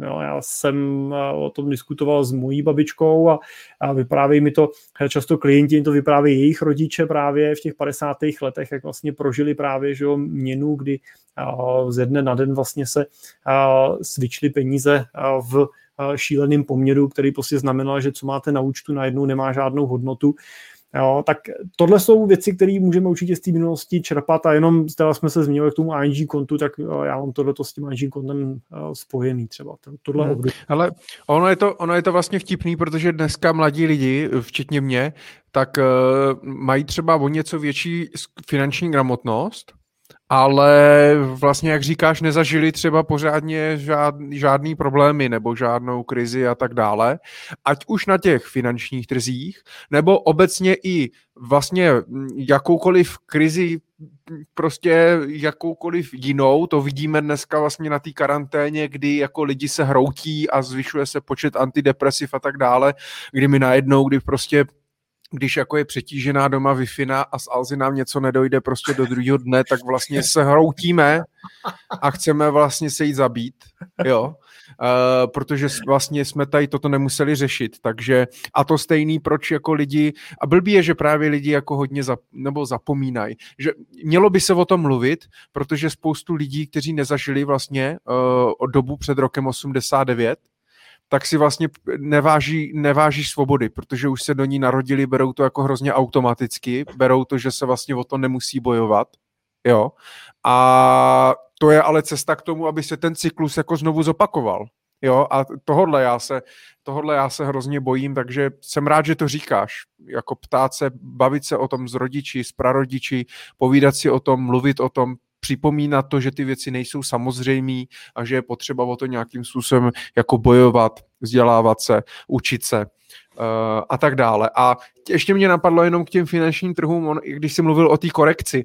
Ona je otázka, jestli třeba budeme někdy v budoucnu, oni furt říkají a praskne to a bubliny a trhy jsou nejvejš a tak dále. Co když už nikdy v životě nezažijem to, co v roce 2008 nebo 2001?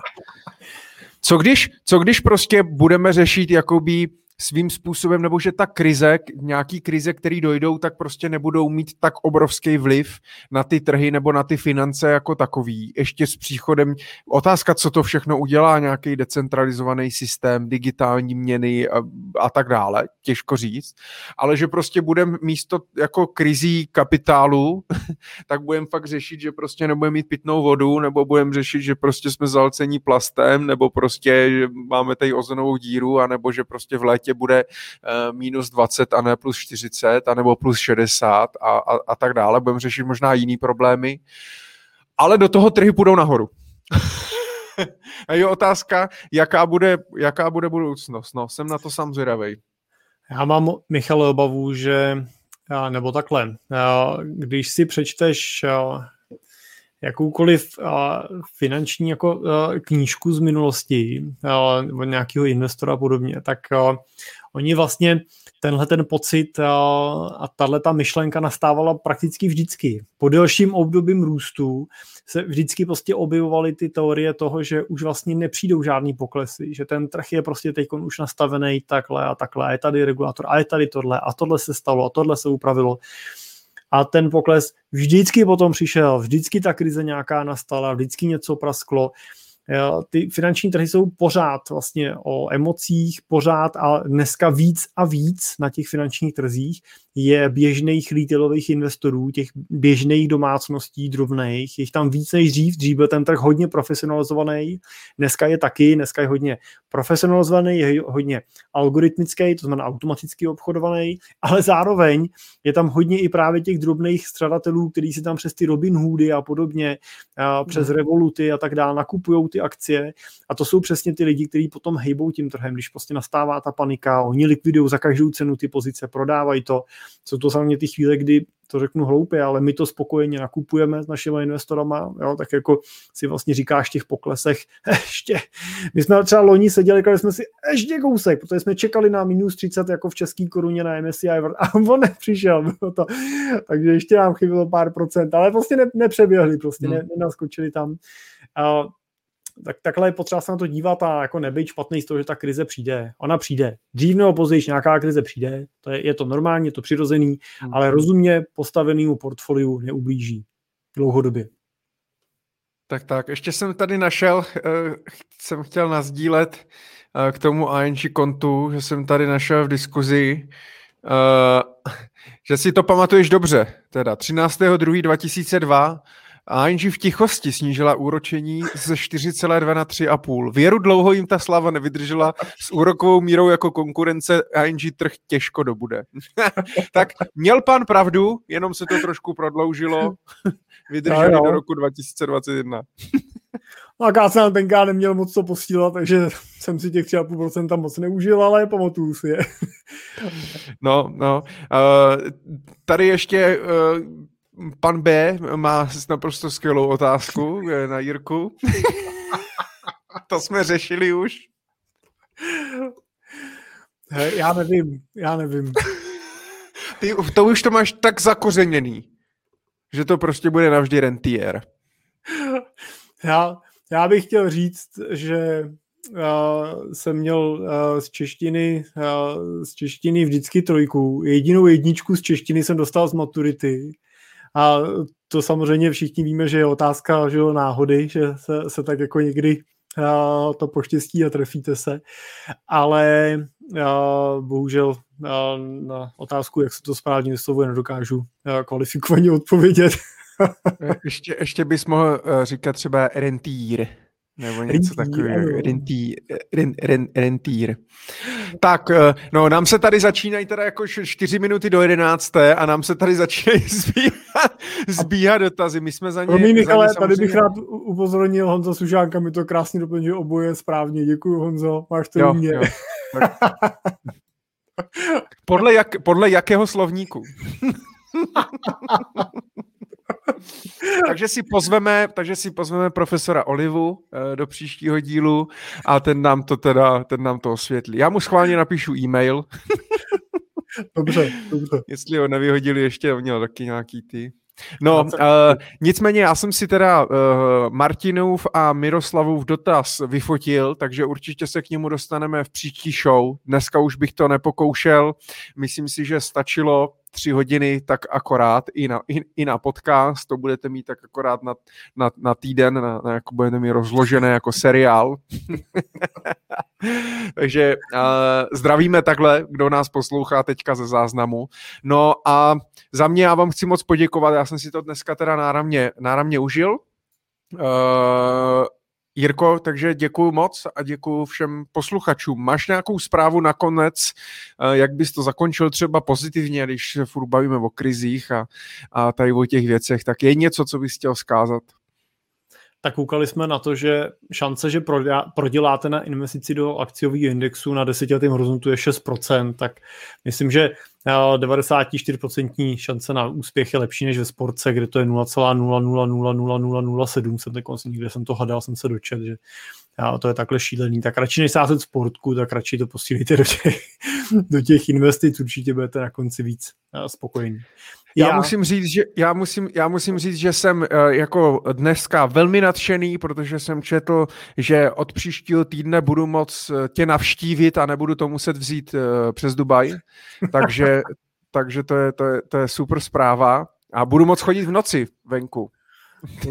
a nebudu, Dneska ještě budu mít strach jít domů. Příští měsíc už ne.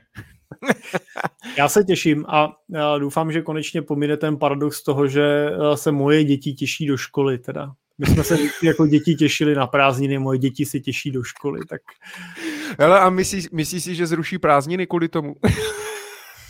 Nevím. Aby to dohnali teda. No doufám, že ne, já tam taky chtěli nikam na dovolenou, doufám, že to půjde, nebo na tábor aspoň s dětskama. No. tak uvidím, co si na nás, co si na nás přichystají, takže děkujeme, děkujeme moc za, za váš čas, za váš poslech a budeme se těšit. Jirko, kdy? První pondělí v měsíci, příští měsíc. Mám se podívat, nebo... to jsem trošku očekával, ano.